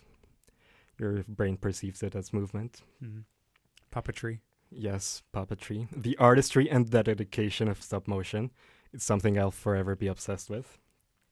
And many of these films that I have show that, like Fantastic Mister Fox. That was the first Wes Anderson film I watched. I must have been like fourteen when I watched it on Netflix. Just like saw the poster and decided to watch it. And I immediately fell in love with Wes Anderson's style, the symmetry, like the whip pans. The voice acting, it's so Brechtian. Yeah. Like Meryl Streep. Okay, yes, another woman. Hey, we love women. Nothing wrong with that. Okay? Juan is an ally. Brave statement. um, but yeah, Fantastic Mister Fox. I'm not the biggest Isle of Dogs fan. I think it's Wes Anderson's weakest film. But it's still good. Fantastic Mister Fox almost made my list. It yeah. was one of those that was also one of my favorites for a very long time. It's so good. Yeah, like then, the eating, the, e- the when they I, that yeah. was like my favorite moment when I was a kid. I was like, that's I would watch that over and over again. The eating in Fantastic it's Mister So Fox. Good. Um, yeah, and also Coraline. Coraline also Henry Selick. that was one of the first films that actually scared me. Mm, I'm oh, sure yeah. a lot yeah. of people are traumatized by that web scene where I she's was trying to escape. I had nightmares from that movie. Dude, the parents yeah. with the with the buttons for eyes, that like not even the web scene, like before then, when like the people with the buttons, oh, oh my just god. Just the whole idea of an alternate universe like that was like, to yeah. me, it was just horrifying. Yeah. Nightmare fuel. It's so good. Yeah. And the old ladies who live under Coraline Jones. Yeah. I love them. They're obsessed with dogs. The very voluptuous ladies? Or are we talking about the same ladies? Or is this different ladies? No, yeah, those ladies. Oh, okay, yeah, yeah. yeah, uh, yeah, those had an interesting impact in my childhood as well. huh? But uh, no, not in that way. I was like, what the hell? Like, let's go to break. You know, you're not used to watching those sort of shapes Those in, bodies. in Disney movies, okay? It's not a Disney movie. No, ex- exactly, exactly. So then, you know, as a child watching animated movies, and then I suddenly watched Coraline, and I was like, what the? This is unlike any We're character exposed to I've the seen. Other.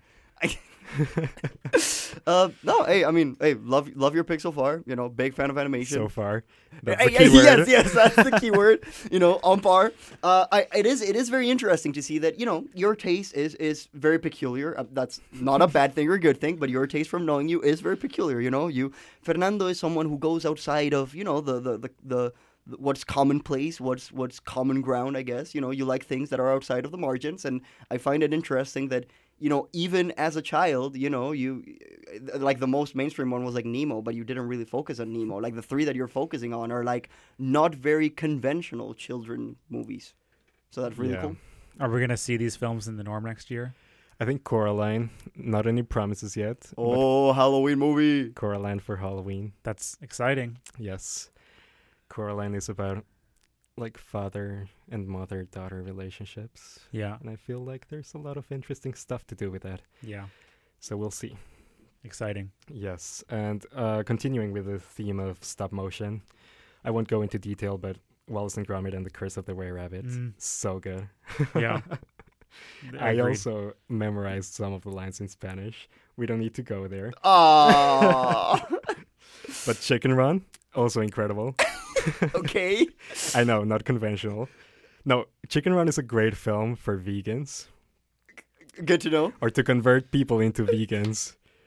Why? It's, because it's scary. Those chickens are getting turned into pie and they have to run. The, That's the whole premise of the film. You know what my family business is, Fernando? Yes, I know. We grow chickens, okay?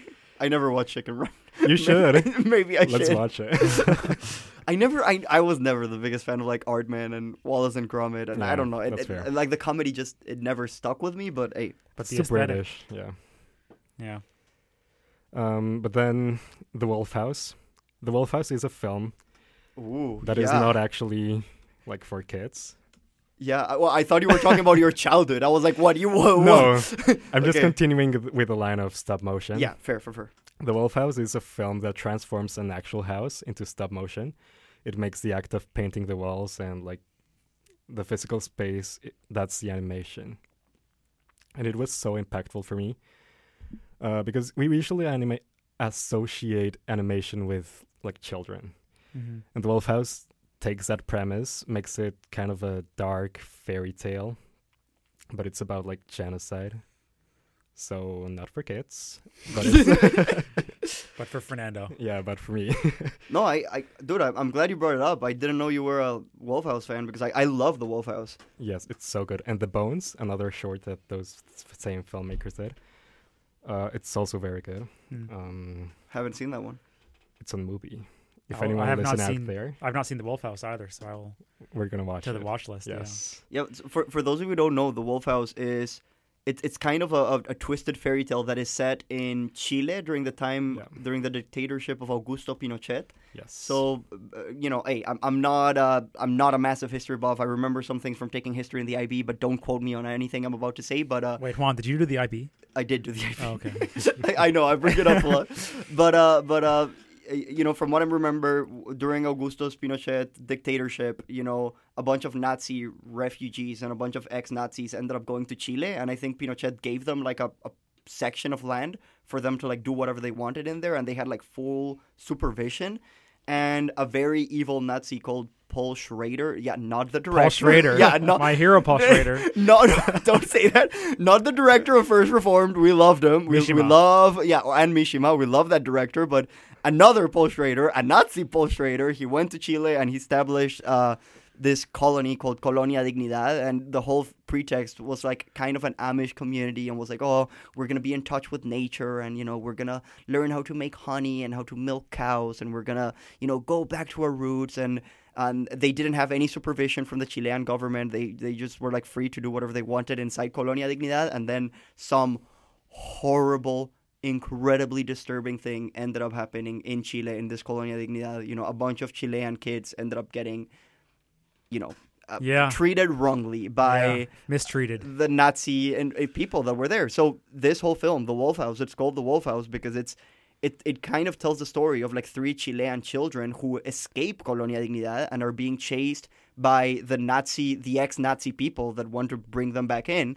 Uh, and it, the whole movie is basically just a twisted version of The Three Little Pigs and the Big Bad Wolf. That is why it's called The Wolf House. It's heavy. It's so very dark. Heavy. Yeah. But it's very And good. It formed you. It formed me. Yeah. I watched it like three years ago, but it did for me. It's yeah. horrific. That shit's horrific. Like, I... fuck me. I, Let's continue. Yes, let's continue. Sorry. Some no, quick shout-outs. Kristen Lepore, so good. Who? What? Kristen, what? What do you say? Kristen Lepore? Kristen Lepore. Kristen Lepore. What is that? Yes, she's a filmmaker. She, oh, okay. She makes, like, um, claymation. Mm. She had a very viral short called Hi, Stranger. It's about a naked man who looks at the camera and says, "Hi, stranger." That is so viral. It like Fernando. Animation? Yeah, it's stop motion animation. Ah. I'm still on stop motion. Okay. It's so good. Also, Nikki Lindroth van Ba. Uh-huh. Yes. Uh, how she... do you eat that? Is that, is that, is that Gesundheit? No, I think she's Swedish okay, or so. Dutch. I don't want to spread misinformation. Right. But she made a short film called uh, The Burden. It's about like animals in a um, supermarket dancing oh. oh, the I've, end of the world. I've seen her films. They're so good. They're amazing. Yes. Yeah, Criterion had um what uh Tord? Tord, yes. Tord, amazing. Yeah. So good. Yeah. And finally, Will Vinton, he directed the Speed Demon music video. Have you seen that video? No. Okay, so it's a Michael Jackson film um, song. Yeah. Whoa. Speed Demon. It's claymation, but super scary. Michael Jackson is being chased around by two twins. I know. Whoa. This is weird. Listeners at home, if you want to... Be warned. Yeah, be warned. The Speed Demon music video is incredible. It, no, I grew up watching Michael Jackson videos on YouTube. Don't ask me why. Yeah, same. Thriller traumatized me. That was like that was like my first horrific John experience. Landis? John Landis did that, right? I don't. I have no idea. Know? Okay, you guys aren't real cinema. Maybe, like, but it's got Vincent Price in it. At least his voice. What the hell is this, Fernando? I know. I'm looking at photos of the music video right now, and I'm very disturbed. That music video is incredible. But okay, that leads me, speaking of incredible, that leads me to the first song. It's called Let Her Dance by the Bobby Fuller Four, and it's from Fantastic Mister Fox. And here it is.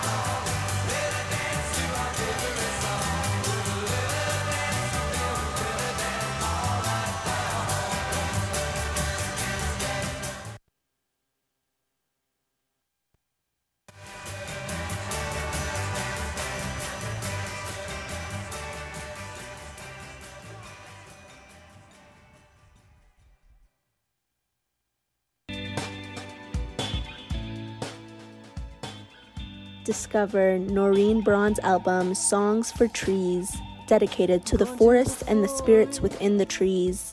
As we fight climate change, trees are the lungs of the planet and we need to help them.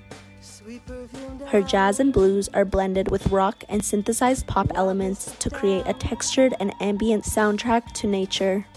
Songs for Trees is a narrative, with each song guiding us through a journey through the forest. A trip, literally and metaphorically, about the interconnectedness of all things. The Vancouver Sun names it one of five albums you need to hear. Find out more at noreen braun dot com.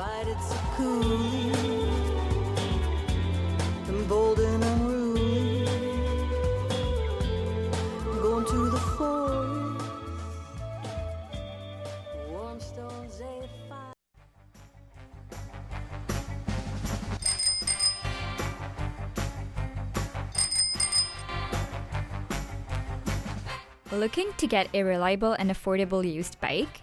Need a repair or service to your current ride? Come to the Bike Kitchen, U B C's full-service community bike shop, located in room thirty-six of the U B C Life building. Our hours are Monday to Friday, ten a.m. to six p.m. If you buy a bike from us, bring it back when you're done using it, and we'll give you half of your money back, as long as you took care of it. If it needs repairs, we'll split the cost with you. Yep, you heard us right. We'll give you crisp dollar bills for half the original price of any used bike that you buy from us, minus the cost of repairs. For more information about our buyback policy and to stay up to date on any covid nineteen inspired changes, find us online at the bike kitchen dot com.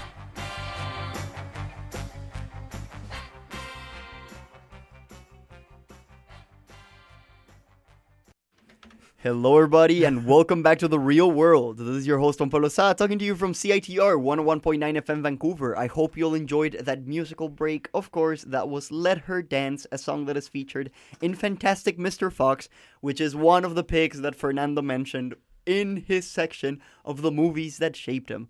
Once again, I am here joined by Liam. Hello. By Fernando. Hello. And by the incredible T A of Hong Kong cinema, Jasmine Sinau. Jasmine has informed me that she has something very important to tell you all. So, Jasmine, please, you know, tell our listeners around the globe, what, what do you, what do you, what parcel of knowledge do you want to give us? Um. Uh... That was so smart, Jasmine. Wow, thank okay, you. Okay, you should have told me way earlier that you were going to have me say something again. No, no, no, no, then Jasmine. I would have time to think. You see, wisdom has to come naturally, okay? Okay, okay. okay. Um, Agent Sim was great. Wow, thank you, Jasmine. Yeah. That's edgy. that, that, dude, that's... Nothing, of, nothing but brave statements today. yeah, yeah, Jasmine is going out on a limb by herself. God damn.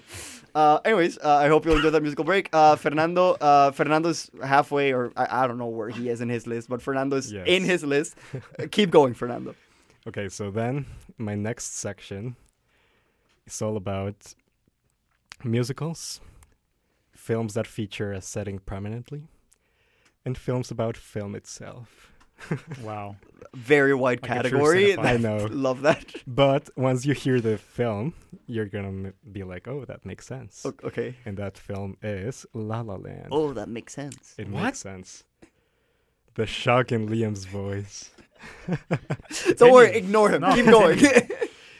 When La La Land came out, I wasn't really a film fan for like the first half of my life. But when La La Land came out, I was starting to get into film. And seeing Chazelle, Damien Chazelle, the filmmaker, like homage old Hollywood, and make a film about like film itself that features Los Angeles, which is a place I love so prominently. It really made me fall in love with it. Also, Mia, played my played by Emma Stone, very good. Bad performance. Okay, talk about that. Um, I just saw Emma Stone's best performance of all time, actually, on screen, and it happens to be in a twenty fifteen film, I think, uh, directed by Cameron Crowe, called Aloha. Oh, my God. And if you think Emma Stone is good in La La Land, which she's not, you have to watch Aloha, and you'll change your mind. Uh... Okay, let's be clear.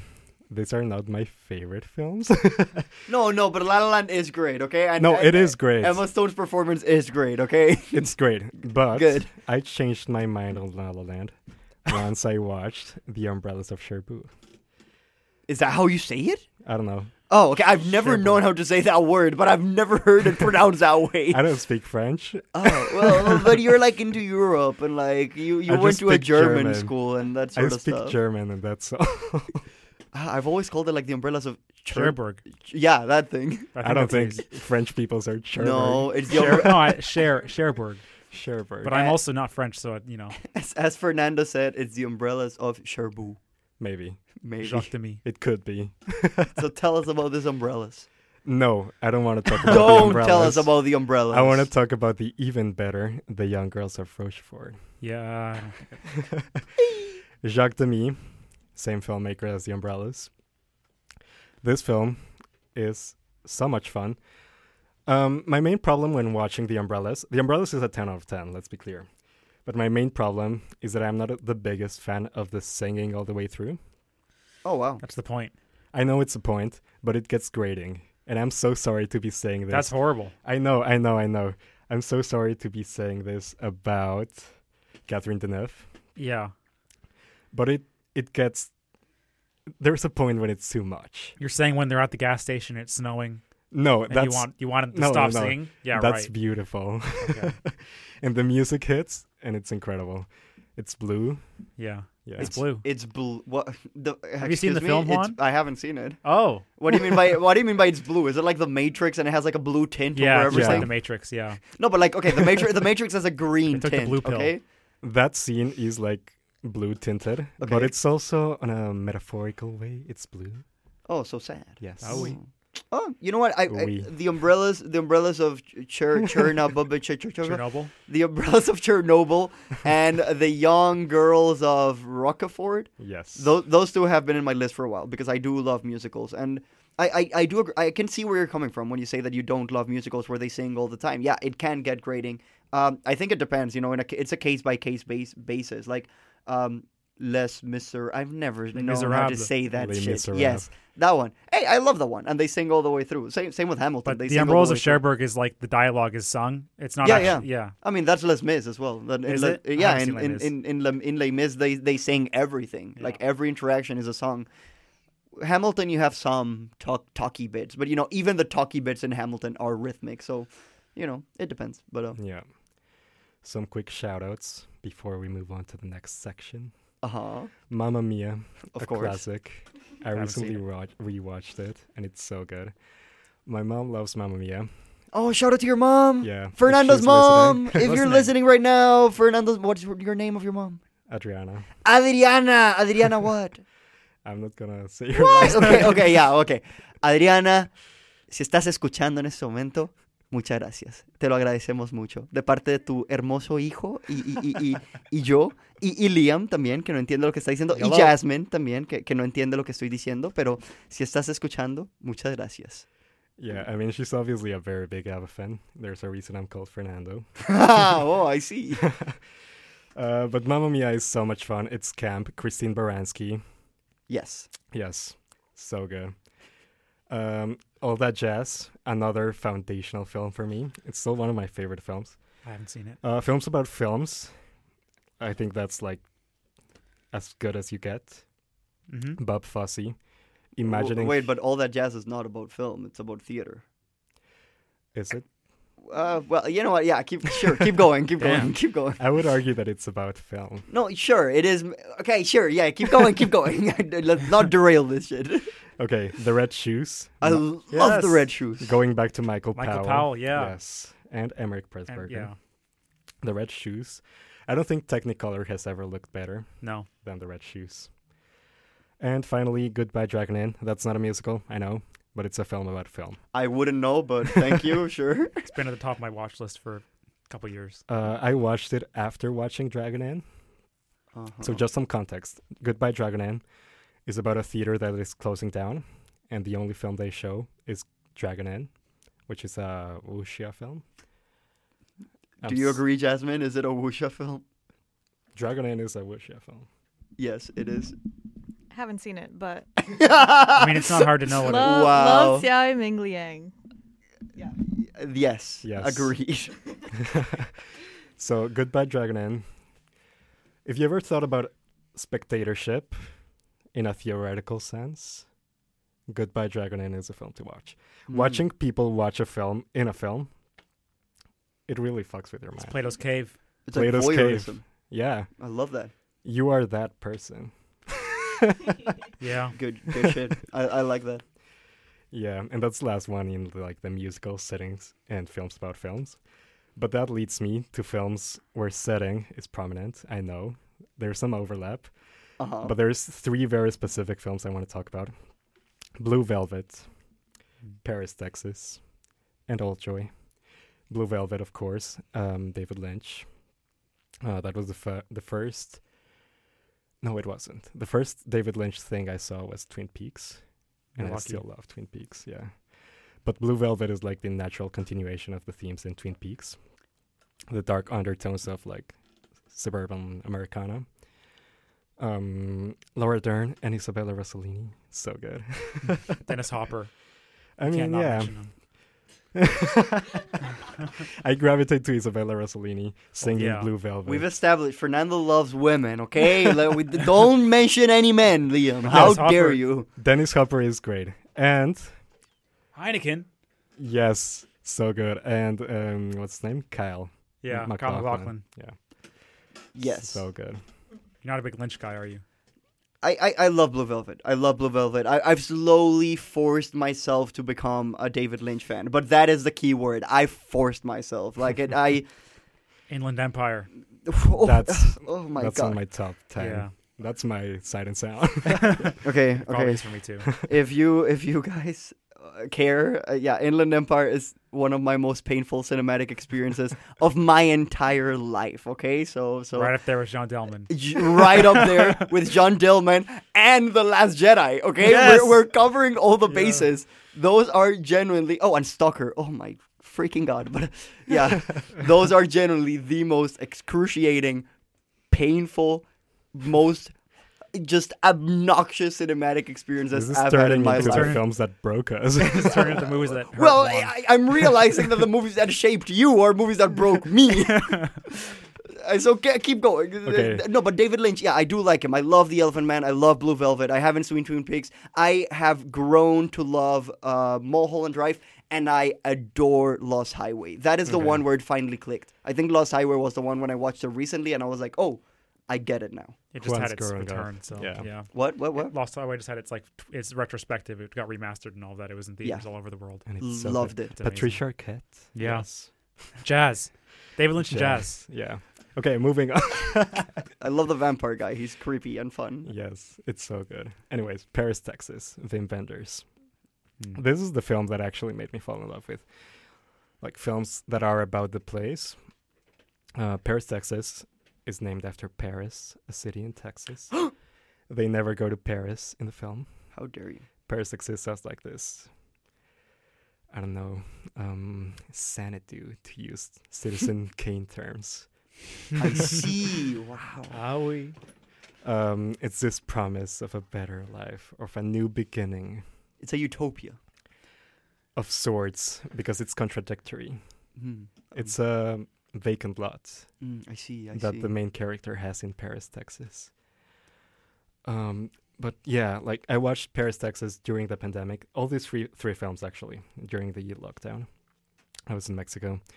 I didn't go out for like half a year at all.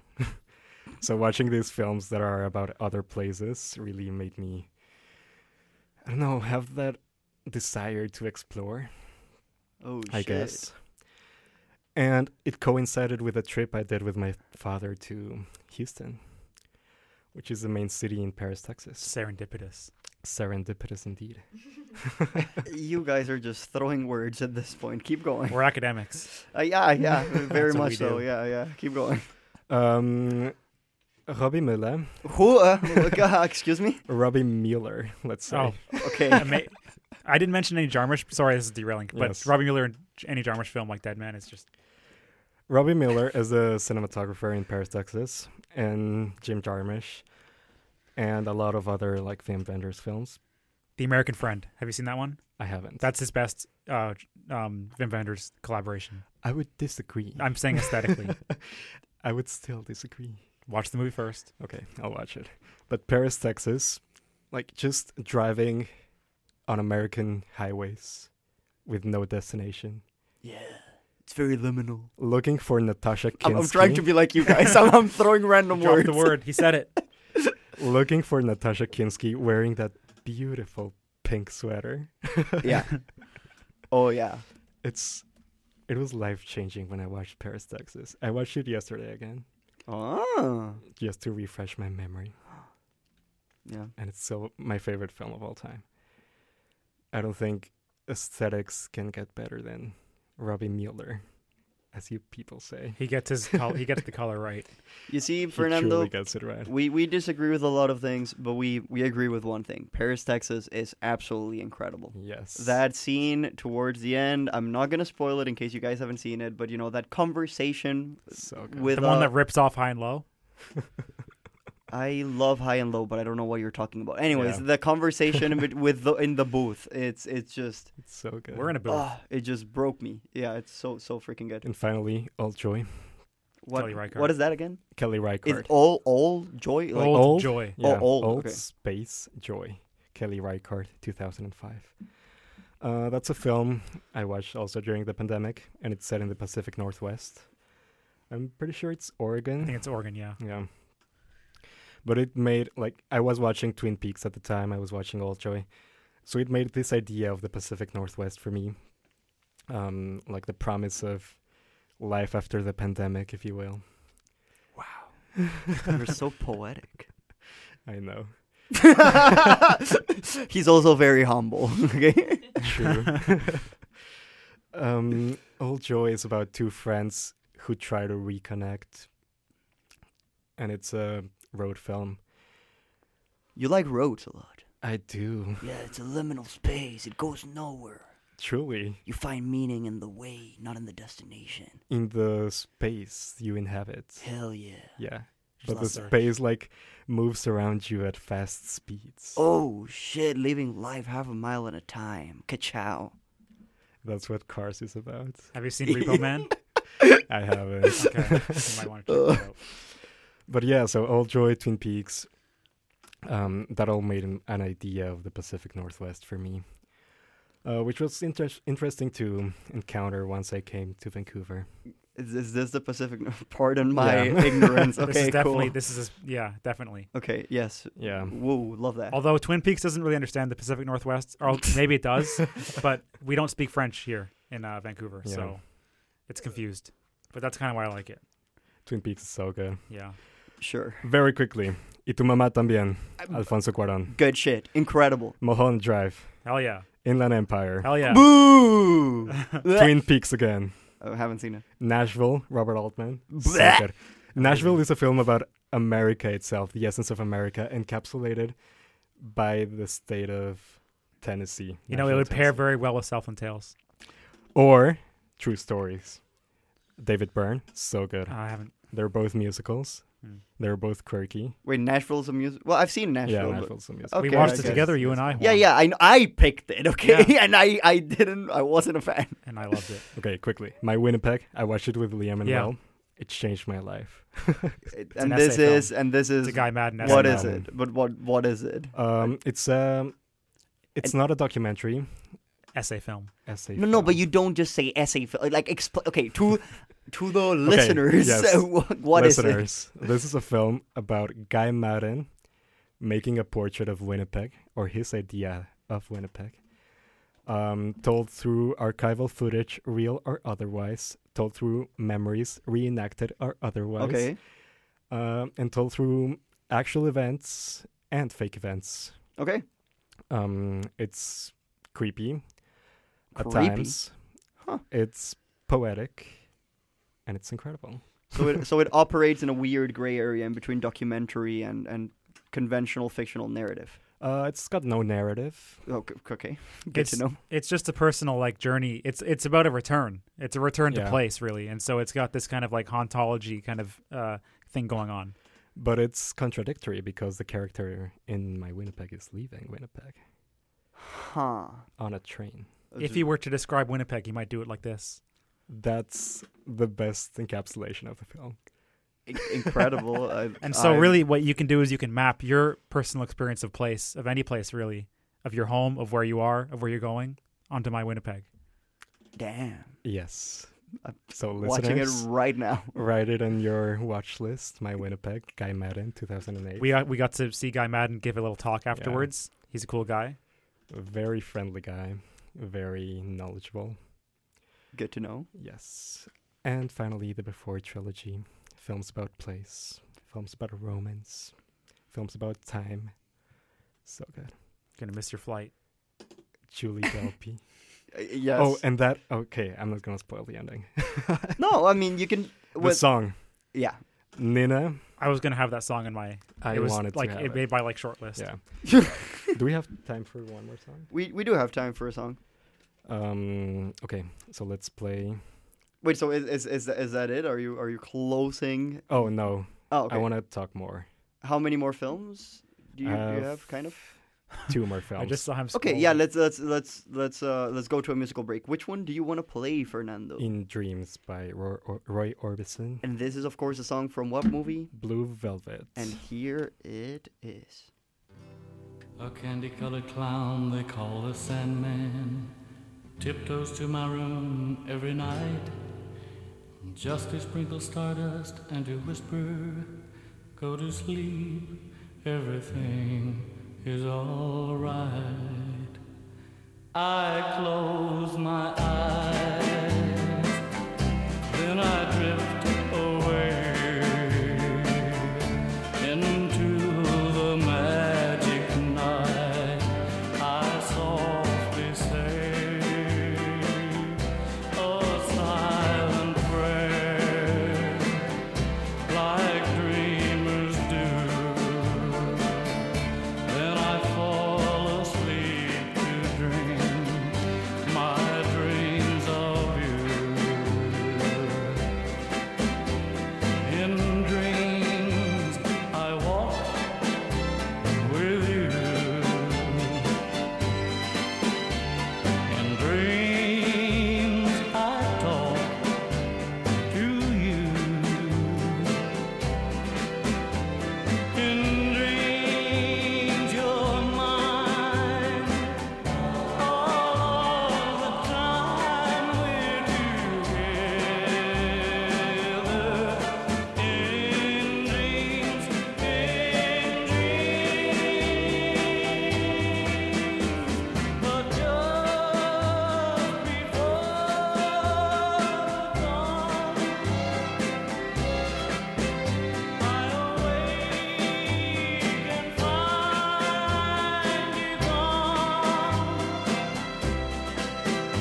I can't help it, I can't help it if I try. I remember that you said goodbye. Too bad all these things can only happen in my dreams.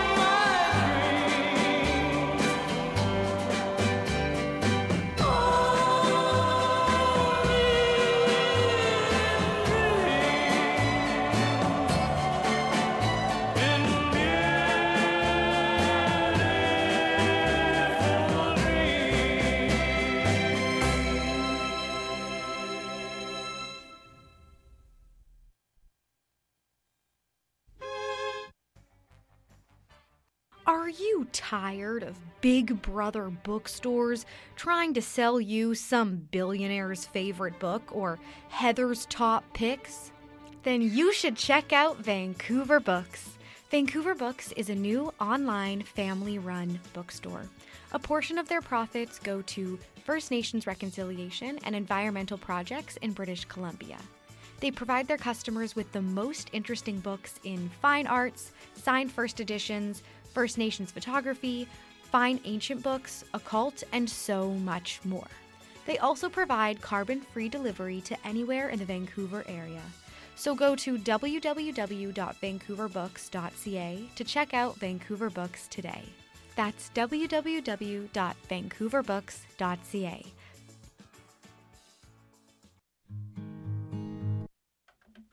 Welcome back to The Real World. This is your host, Juan Pablo Sá, talking to you from C I T R one oh one point nine F M Vancouver. I hope you'll enjoy that musical break, but now it is time to jump back into Fernando's The Movies That Made Him. Yes, thank you, Juan. Um, the next portion is about documentaries, which is like a medium or a mode that I really love. And the first documentary that made me realize that documentaries aren't like school, like learning, was Faces Places, directed by Agnès Varda and J R. I watched that in theaters, and I immediately fell in love with Varda. She was such a vibrant personality. And that film, if you think about it, it's also about film, about the ontology of the image, photography, places, as the title indicates. But we can thank uh, that film for Casey Neistat. I, unfortunately, yeah. This is a debate Liam has. Agnès Varda inspired YouTube vloggers. Yeah. Cool. You can agree or disagree. We can move on. um, so yeah, some quick documentary picks. Anything Varda, really. The Daguerreotypes, uh, The Gleaners and I, Varda by Agnès, The Beaches of Agnès, Murmurs. Anything by Varda, it's so good. Paris is Burning. This is a film I re- recently rewatched with Juan last year. I think, despite the controversy, which I do understand, I think it's a very important film. It's essential viewing. It's about um, ballroom culture in the eighties in New York. Uh, queer people, drag queens, drag kings, trans people, um, expressing themselves um, through costume, through dance, through music. And it's very important viewing. Okay. Quickly, horror. I have two horror films. The Woman in Black. This is the fel- first horror film I watched, and it traumatized me. But I'd like to focus on Halloween, John Carpenter. What do you oh, think yeah. of Halloween? I love Halloween. Um, I yeah, I'm obsessed with the Loomis, kind of haunting of Loomis that's yeah. exists in, in just in movies in general. It's so good. Yeah. And more importantly, Halloween three, the better Halloween. It's, yeah, it's so good, isn't it? It's so good. They decided they, did, they didn't want to feature Michael Myers, so they did a full one eighty. And it's a folk horror film about masks that kill children. And it's camp. We're going to get into camp after this. But it's camp. It's cheap. It's got one of the catchiest tunes. They start singing Happy, Happy Halloween. I need to watch this. We need to watch it together because yeah. you're not going to get it otherwise. I'm going to get it. I'm going to get it. I hated Halloween three the first time I watched it. I was so bored. But the more I thought about it, the more obsessed I was with it. It haunted you. It truly did. Films haunt you. That's that's the, that's what we're doing. Vertigo haunts. That's the lesson of Goodbye, Dragon Inn. Goodbye, Dragon Inn is about ghosts. The ghost is the image. That's the point. Oh my god, we need to watch Goodbye Dragon Inn. It's cinema, baby. It's cinema. Hell yeah. I love this. Quickly, House. Um, Amazing. Who's the filmmaker? I couldn't oh, off the top uh, of my head. I normally could do that, but I can't. Okay. But it's amazing. Yes. The piano. I think it's Kobayashi. It's uh, y- yeah, it is Kobayashi. Okay. House, so good. House is campy. House is weird. House is good. Also, The Hills Have Eyes, Wes Craven. Yeah. Famous for Scream, but The Hills Have Eyes. That first shot of The Hills Have Eyes, when you think about the hills having eyes, if you stare into the void and the void stares back, that's The Hills Have Eyes. Oh my god, you really quoted Nietzsche. Sure, beautiful, man. Finally, Fernando is the Übermensch. uh. And finally, The Exorcist. The Exorcist is great. Mm-hmm. We agree. Good. Yes. Yay. nineteen seventy-three. Love that movie. One of the best horror movies of all time. Okay. But it's not campy. Or, no, it's not. Okay, cool. Like, this is just horror. Would you call general. it sincere? Dude, it, I call it good, okay? I call it a great freaking film. Oh, and a the only, masterpiece only words of we know are good and bad. Okay. No, but it's just like, I, I, okay, some of these expressions that are like, uh, sincere, it's like, what the hell? Like, that means nothing. Like, it's, it, okay, it could mean a lot. It could mean nothing. It, it means it's everything subject- to me. Sure. And that's sincere. I, I love that for you, man. I love it for me, too. Speaking of sincerity. Yes. That leads me to my final category, the most recent films that shaped me. Which is camp. And that is encapsulated by Pedro Almodóvar's nineteen eighty-eight Women on the Verge of a Nervous Breakdown. Mujeres al borde de un ataque de nervios. Ah, uh-huh, very good. Very good. Um, I watched that as part of an Almodóvar retrospective. At VIFF? At VIFF. thirty-five millimeters. And... Like for from the from this first sequence when you hear Lola Bel- Beltran singing "Soy Infeliz," I knew it was gonna be a masterpiece. Rosy de Palma, Carmen Maura, Antonio Banderas. Whoa, man! God damn! Run it back. You can't say that. Sorry, Antonio Banderas. If he's listening, sorry. yeah, so, uh, okay. He just turned it off. uh, Pe- Pedro, Pedro Almodóvar is a director that I also very much enjoy. Uh, I love, I I think my favorite of his, well, my favorite of his now might be Women on the Verge of a Nervous Breakdown. I hadn't seen seen it. I saw it recently. Uh, you're going to kill me, but I actually saw it on the phone on my flight here. Oh. But, hey, I loved it. It's a ten out of ten. It's a, hey, dude, a good movie. A, A good movie is good despite the size of the screen you watch it, okay? Of course, would have I preferred to watch it in a theater? Yes, of course. But you, you know, should have come to our screening, film sub No, screening. But the screening happened after I, I watched yeah. it. But um, couldn't wait. Yeah, w- Women Women of the Verge, absolutely incredible film. ten out of ten, love it so much. Uh, I, I used my favorite of his used to be The Skin I Lived In, also with Antonio mm. Banderas. So freaking good. Uh, but yeah, Pedro Almodóvar is also one of those filmmakers that it took it took me a while to get into his films because yeah, some of them I was like instantly enthralled and were like kind of serious, but he also goes very campy, very silly, very, you know, in that regard. So and and those didn't resonate as much with me, but I know they do with you. So hey, what what can you tell us? Like, what about Almodóvar's aesthetic really resonated with you? Um, it's the colors. It's the colors for me. I no. am glad. Um, I don't think anyone has such a dis- defined aesthetic. There are some people who do. Robbie Mueller. Uh-huh.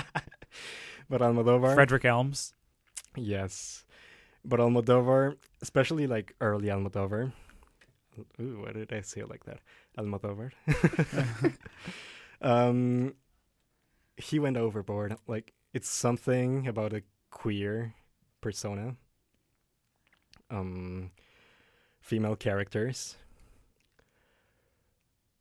The stupidity of the final chase. yeah. The car chase. The car chase. The Mambo taxi. Yeah. That's a place. The the earrings. I'm obsessed with those coffee earrings that Candela is wearing. It's got so many funny one-liners. Yeah. I'm just in love with. It was a big hit at FilmSock too. Yeah. I was very happy to see people come and watch Women on the Verge. Mm-hmm. So um, c- would it be fair to say that we can expect more Almodóvar films in the following year when you're film liaison? Perhaps. Perhaps. made, Damn. Per- made he's, he's making no promises, okay? Maybe Coraline, maybe Nightmare Before Christmas, no. maybe Fantastic Mister Fox, and maybe Definitely Pedro the Last Almodóvar. Jedi. Definitely The Last Jedi. Uh, that, hey, have fun. no, I mean, hey, I'm sure it would be popular, but I, I'm just, I wouldn't be yeah. part of it. Juan will not partake. I will not come. uh, so quickly to round it up, um, I love camp because it's ironic, it's queer, it's exaggerated, it's colorful, it's dated, but it's self-aware, and that's important. Okay. And some films that I love in in the realm of camp are Death Becomes Her, also with Isabella Rossellini, uh, Meryl Streep. Goldie Hawn. It's like a horror film about a potion that makes an actress not age. Huh. And it's so funny. It's stupid. It's kind of dark. Robert Zemeckis. Robert Zemeckis. Jesus. Oh, it's sorry. Got... I forgot. I should have mentioned a man. Sorry. I, I apologize. No, I'm kidding. And Bruce Willis. Oh, shit, dude. I love him. Um, but it's so funny. Meryl Streep and Isabella Rossellini kill it. The C G I is very dated, but I think we that love adds that. to the camp aesthetic. We love that. Quickly, Beyond the Valley of the Dolls. Life-changing for me. Life-changing. I haven't seen it, but... Uh, Ross Meyer. Ross Meyer.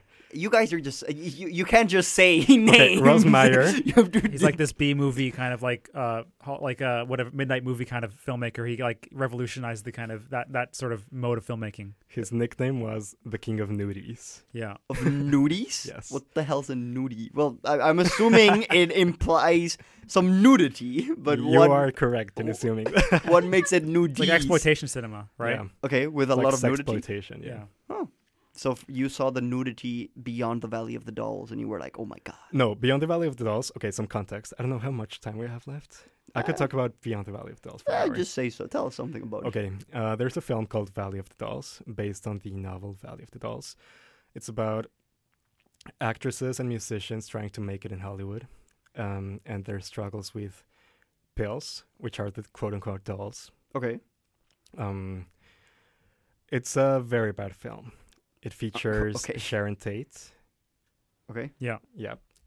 And some other people whose names I can't remember right now. uh, but it's very bad. It becomes camp because of how serious it's trying to be. It's kind of... Um, looking camp right in the eye moment. If you know, you know. Okay. Um, but then they decided to make a sequel that is not a, actually a sequel. Uh-huh. It's taking the same premise um, and going to one hundred.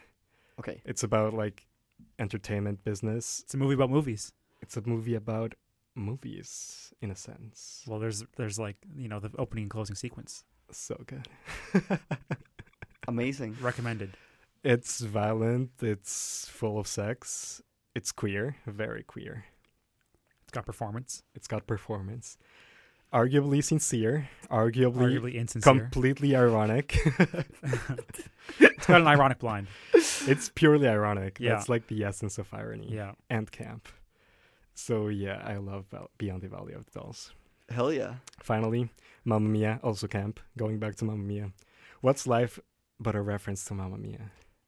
Uh, I'm not going to answer, but many things.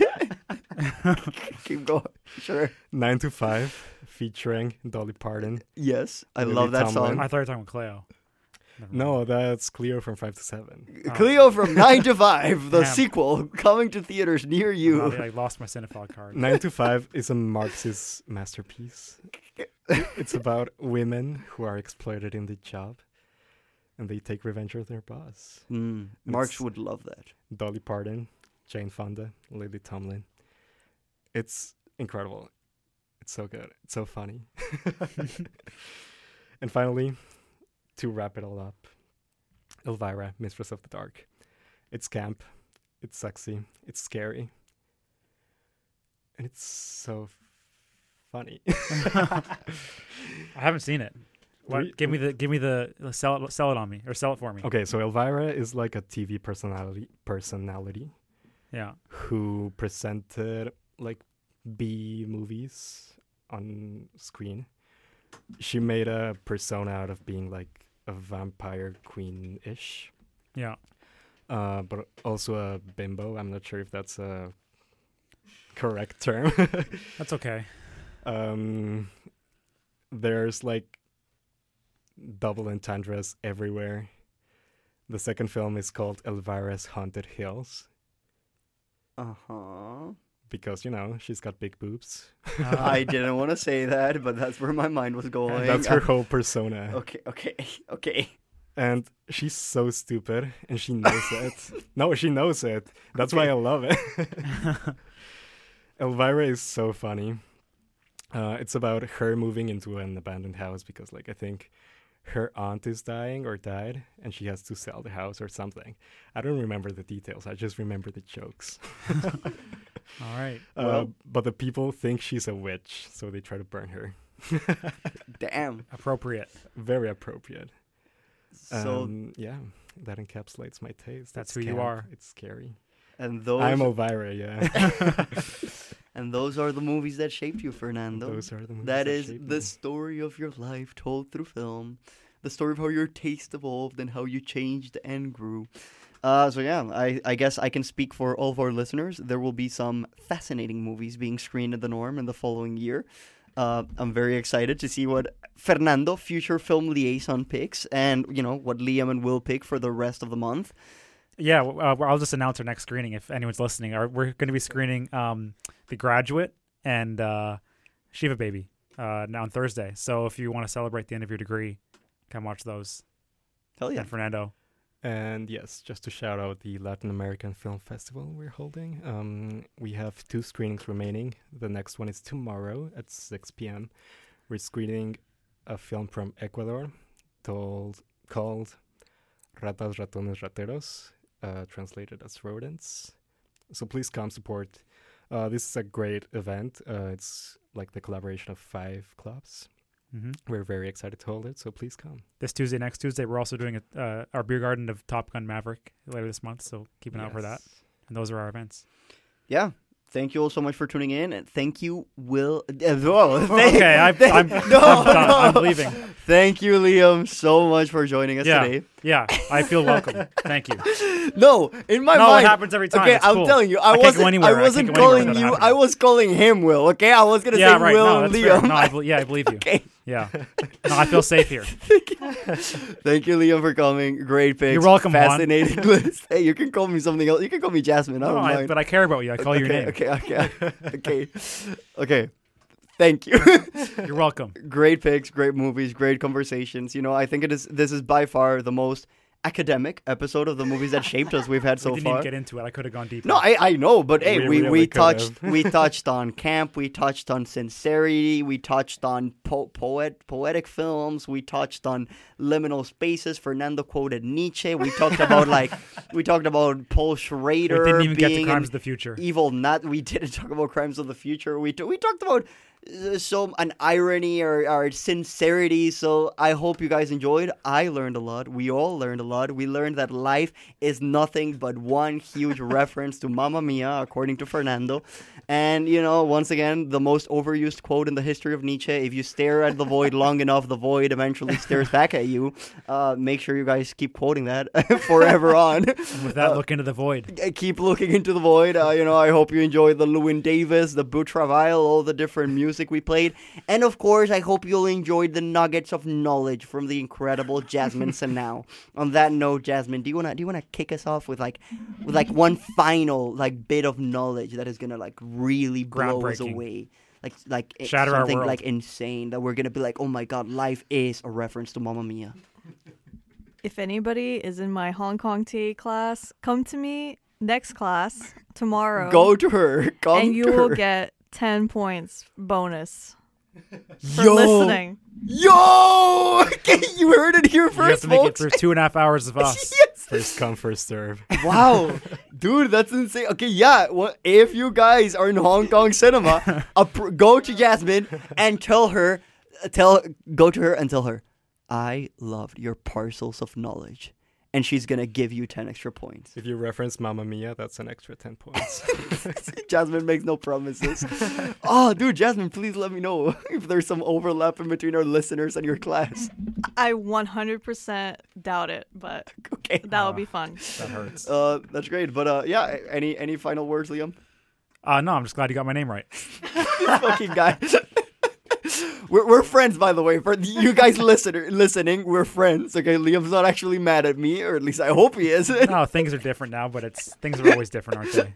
Yeah, things yeah. are dynamic. Yeah, things always. No, change, I love you, know? Juan. Thank you for having me. This is me what on. Happens in like liminal spaces and, and sincerity this is not and like irony space. This is an and like space. And like when we talk about like performative and like sarcastic. You know how you can make it up to me? Uh huh. You can watch um, Twin Crimes of the Future with me again. Oh, I I watched them with you already. I'll make fine. It up. You don't I'll, want to make it up to me. It's I'll fine. Make it up by watching Twin Peaks. Okay, fine. Fernando, any last words? Uh, no, thank you for having me, Juan. This you want to you, you say goodbye to your family in Spanish? if they're listening, yes. Adiós. Gracias por escuchar. Adiós, Adriana. Adriana, was it Adriana? Yeah, Adriana? Adriana, and your dad is called Fernando Senior. No, Victor. Adriana and Victor. Yes. I hope you guys enjoyed this. Was just, this, was, this became very chaotic. That's an all-timer. Uh, yeah, thank you guys for coming. Honestly, it was a pleasure. It's it's it's generally been very fun bringing these different people on board and seeing what, you know, they say about the movies that shaped them. I will say pairing you guys together was a good choice. There was there was some mad intellectual energy happening at that side of the desk, but. Uh, Okay, this has been the movies that shaped us. This has been The Real World. Thank you all so much for tuning in. And, you know, of course, I am Juan, your host. Make sure to tune in next week at the same time from four to six p.m. when we're going to be talking about Lily and the movies that shaped her. Yeah, we love Lily. We love Lily. Oh, by the way, shout out to Lily. Special announcement, Lily just got elected as the next radio liaison of The Real World. So, you know, um... next week, I think, is going to be my final episode of, as host of The Real World. And then, you know, it's it's it's all going to be in Lily's hands. And she's going to become the next host. She's going to kill it. Yeah. She oh, she, she's going to kill it. I'm so excited she, for her. She's going to do such a great job. Lily, mm-hmm. You're the best. I don't know if you're listening to this, but you're the best. I mean, you're probably filling the play sheet, so maybe you're listening to it. But uh, Juan wouldn't do that. Yeah, no. That, that's that's why I got a junior. That's why I was like, I need a junior for that. Uh, no, but hey, Lily likes filling the play sheet. At, at least she's oh, told. Yeah, she said fun. That. As, as someone who's done that, it's very fun. No, it is not. That's why I'm surprised that she likes it. Oh. But uh, yeah, no. Uh, thank you so much for listening. Uh, thank you, Jasmine, for benching and listening to us for two hours and a half. And uh, thank you, Liam, for coming. Thank, thank you, Fernando, for coming. Thank you. That's going to be it. And we're going to leave you guys off with, uh, hey, fuck it. You know, I'm feeling frisky. We're going to leave you guys off with a song from... Uh, Southland Tales? Uh, no. Oh. We're going to the... the Women on the Verge, Women on the verge of a Nervous Breakdown. breakdown. And oh. we are playing Soy Infeliz. And here it is.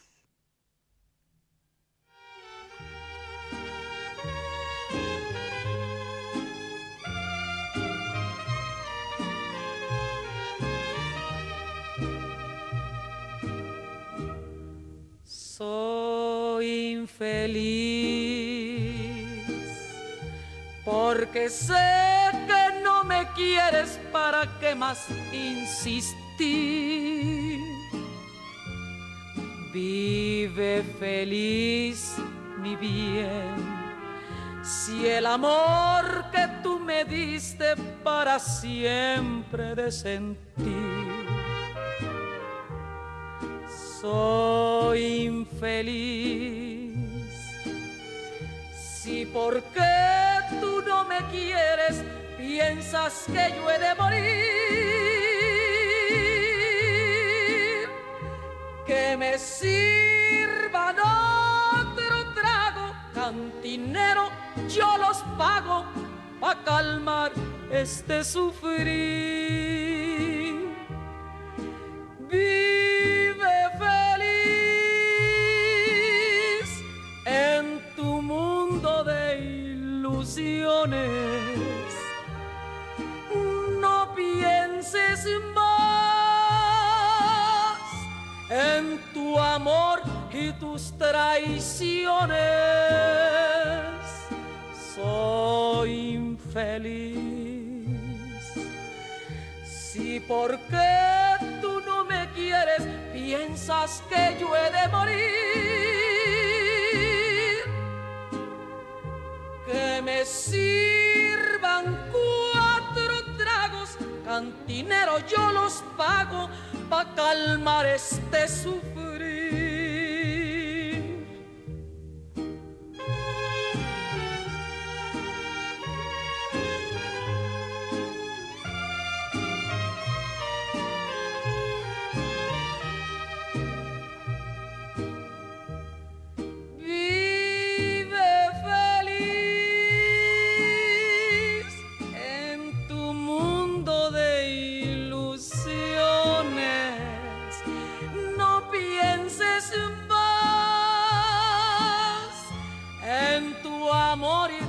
Traiciones, soy infeliz. Si por ¿Por qué tú no me quieres? Piensas que yo he de morir. Que me sirvan cuatro tragos, cantinero yo los pago, pa' calmar este sufrir.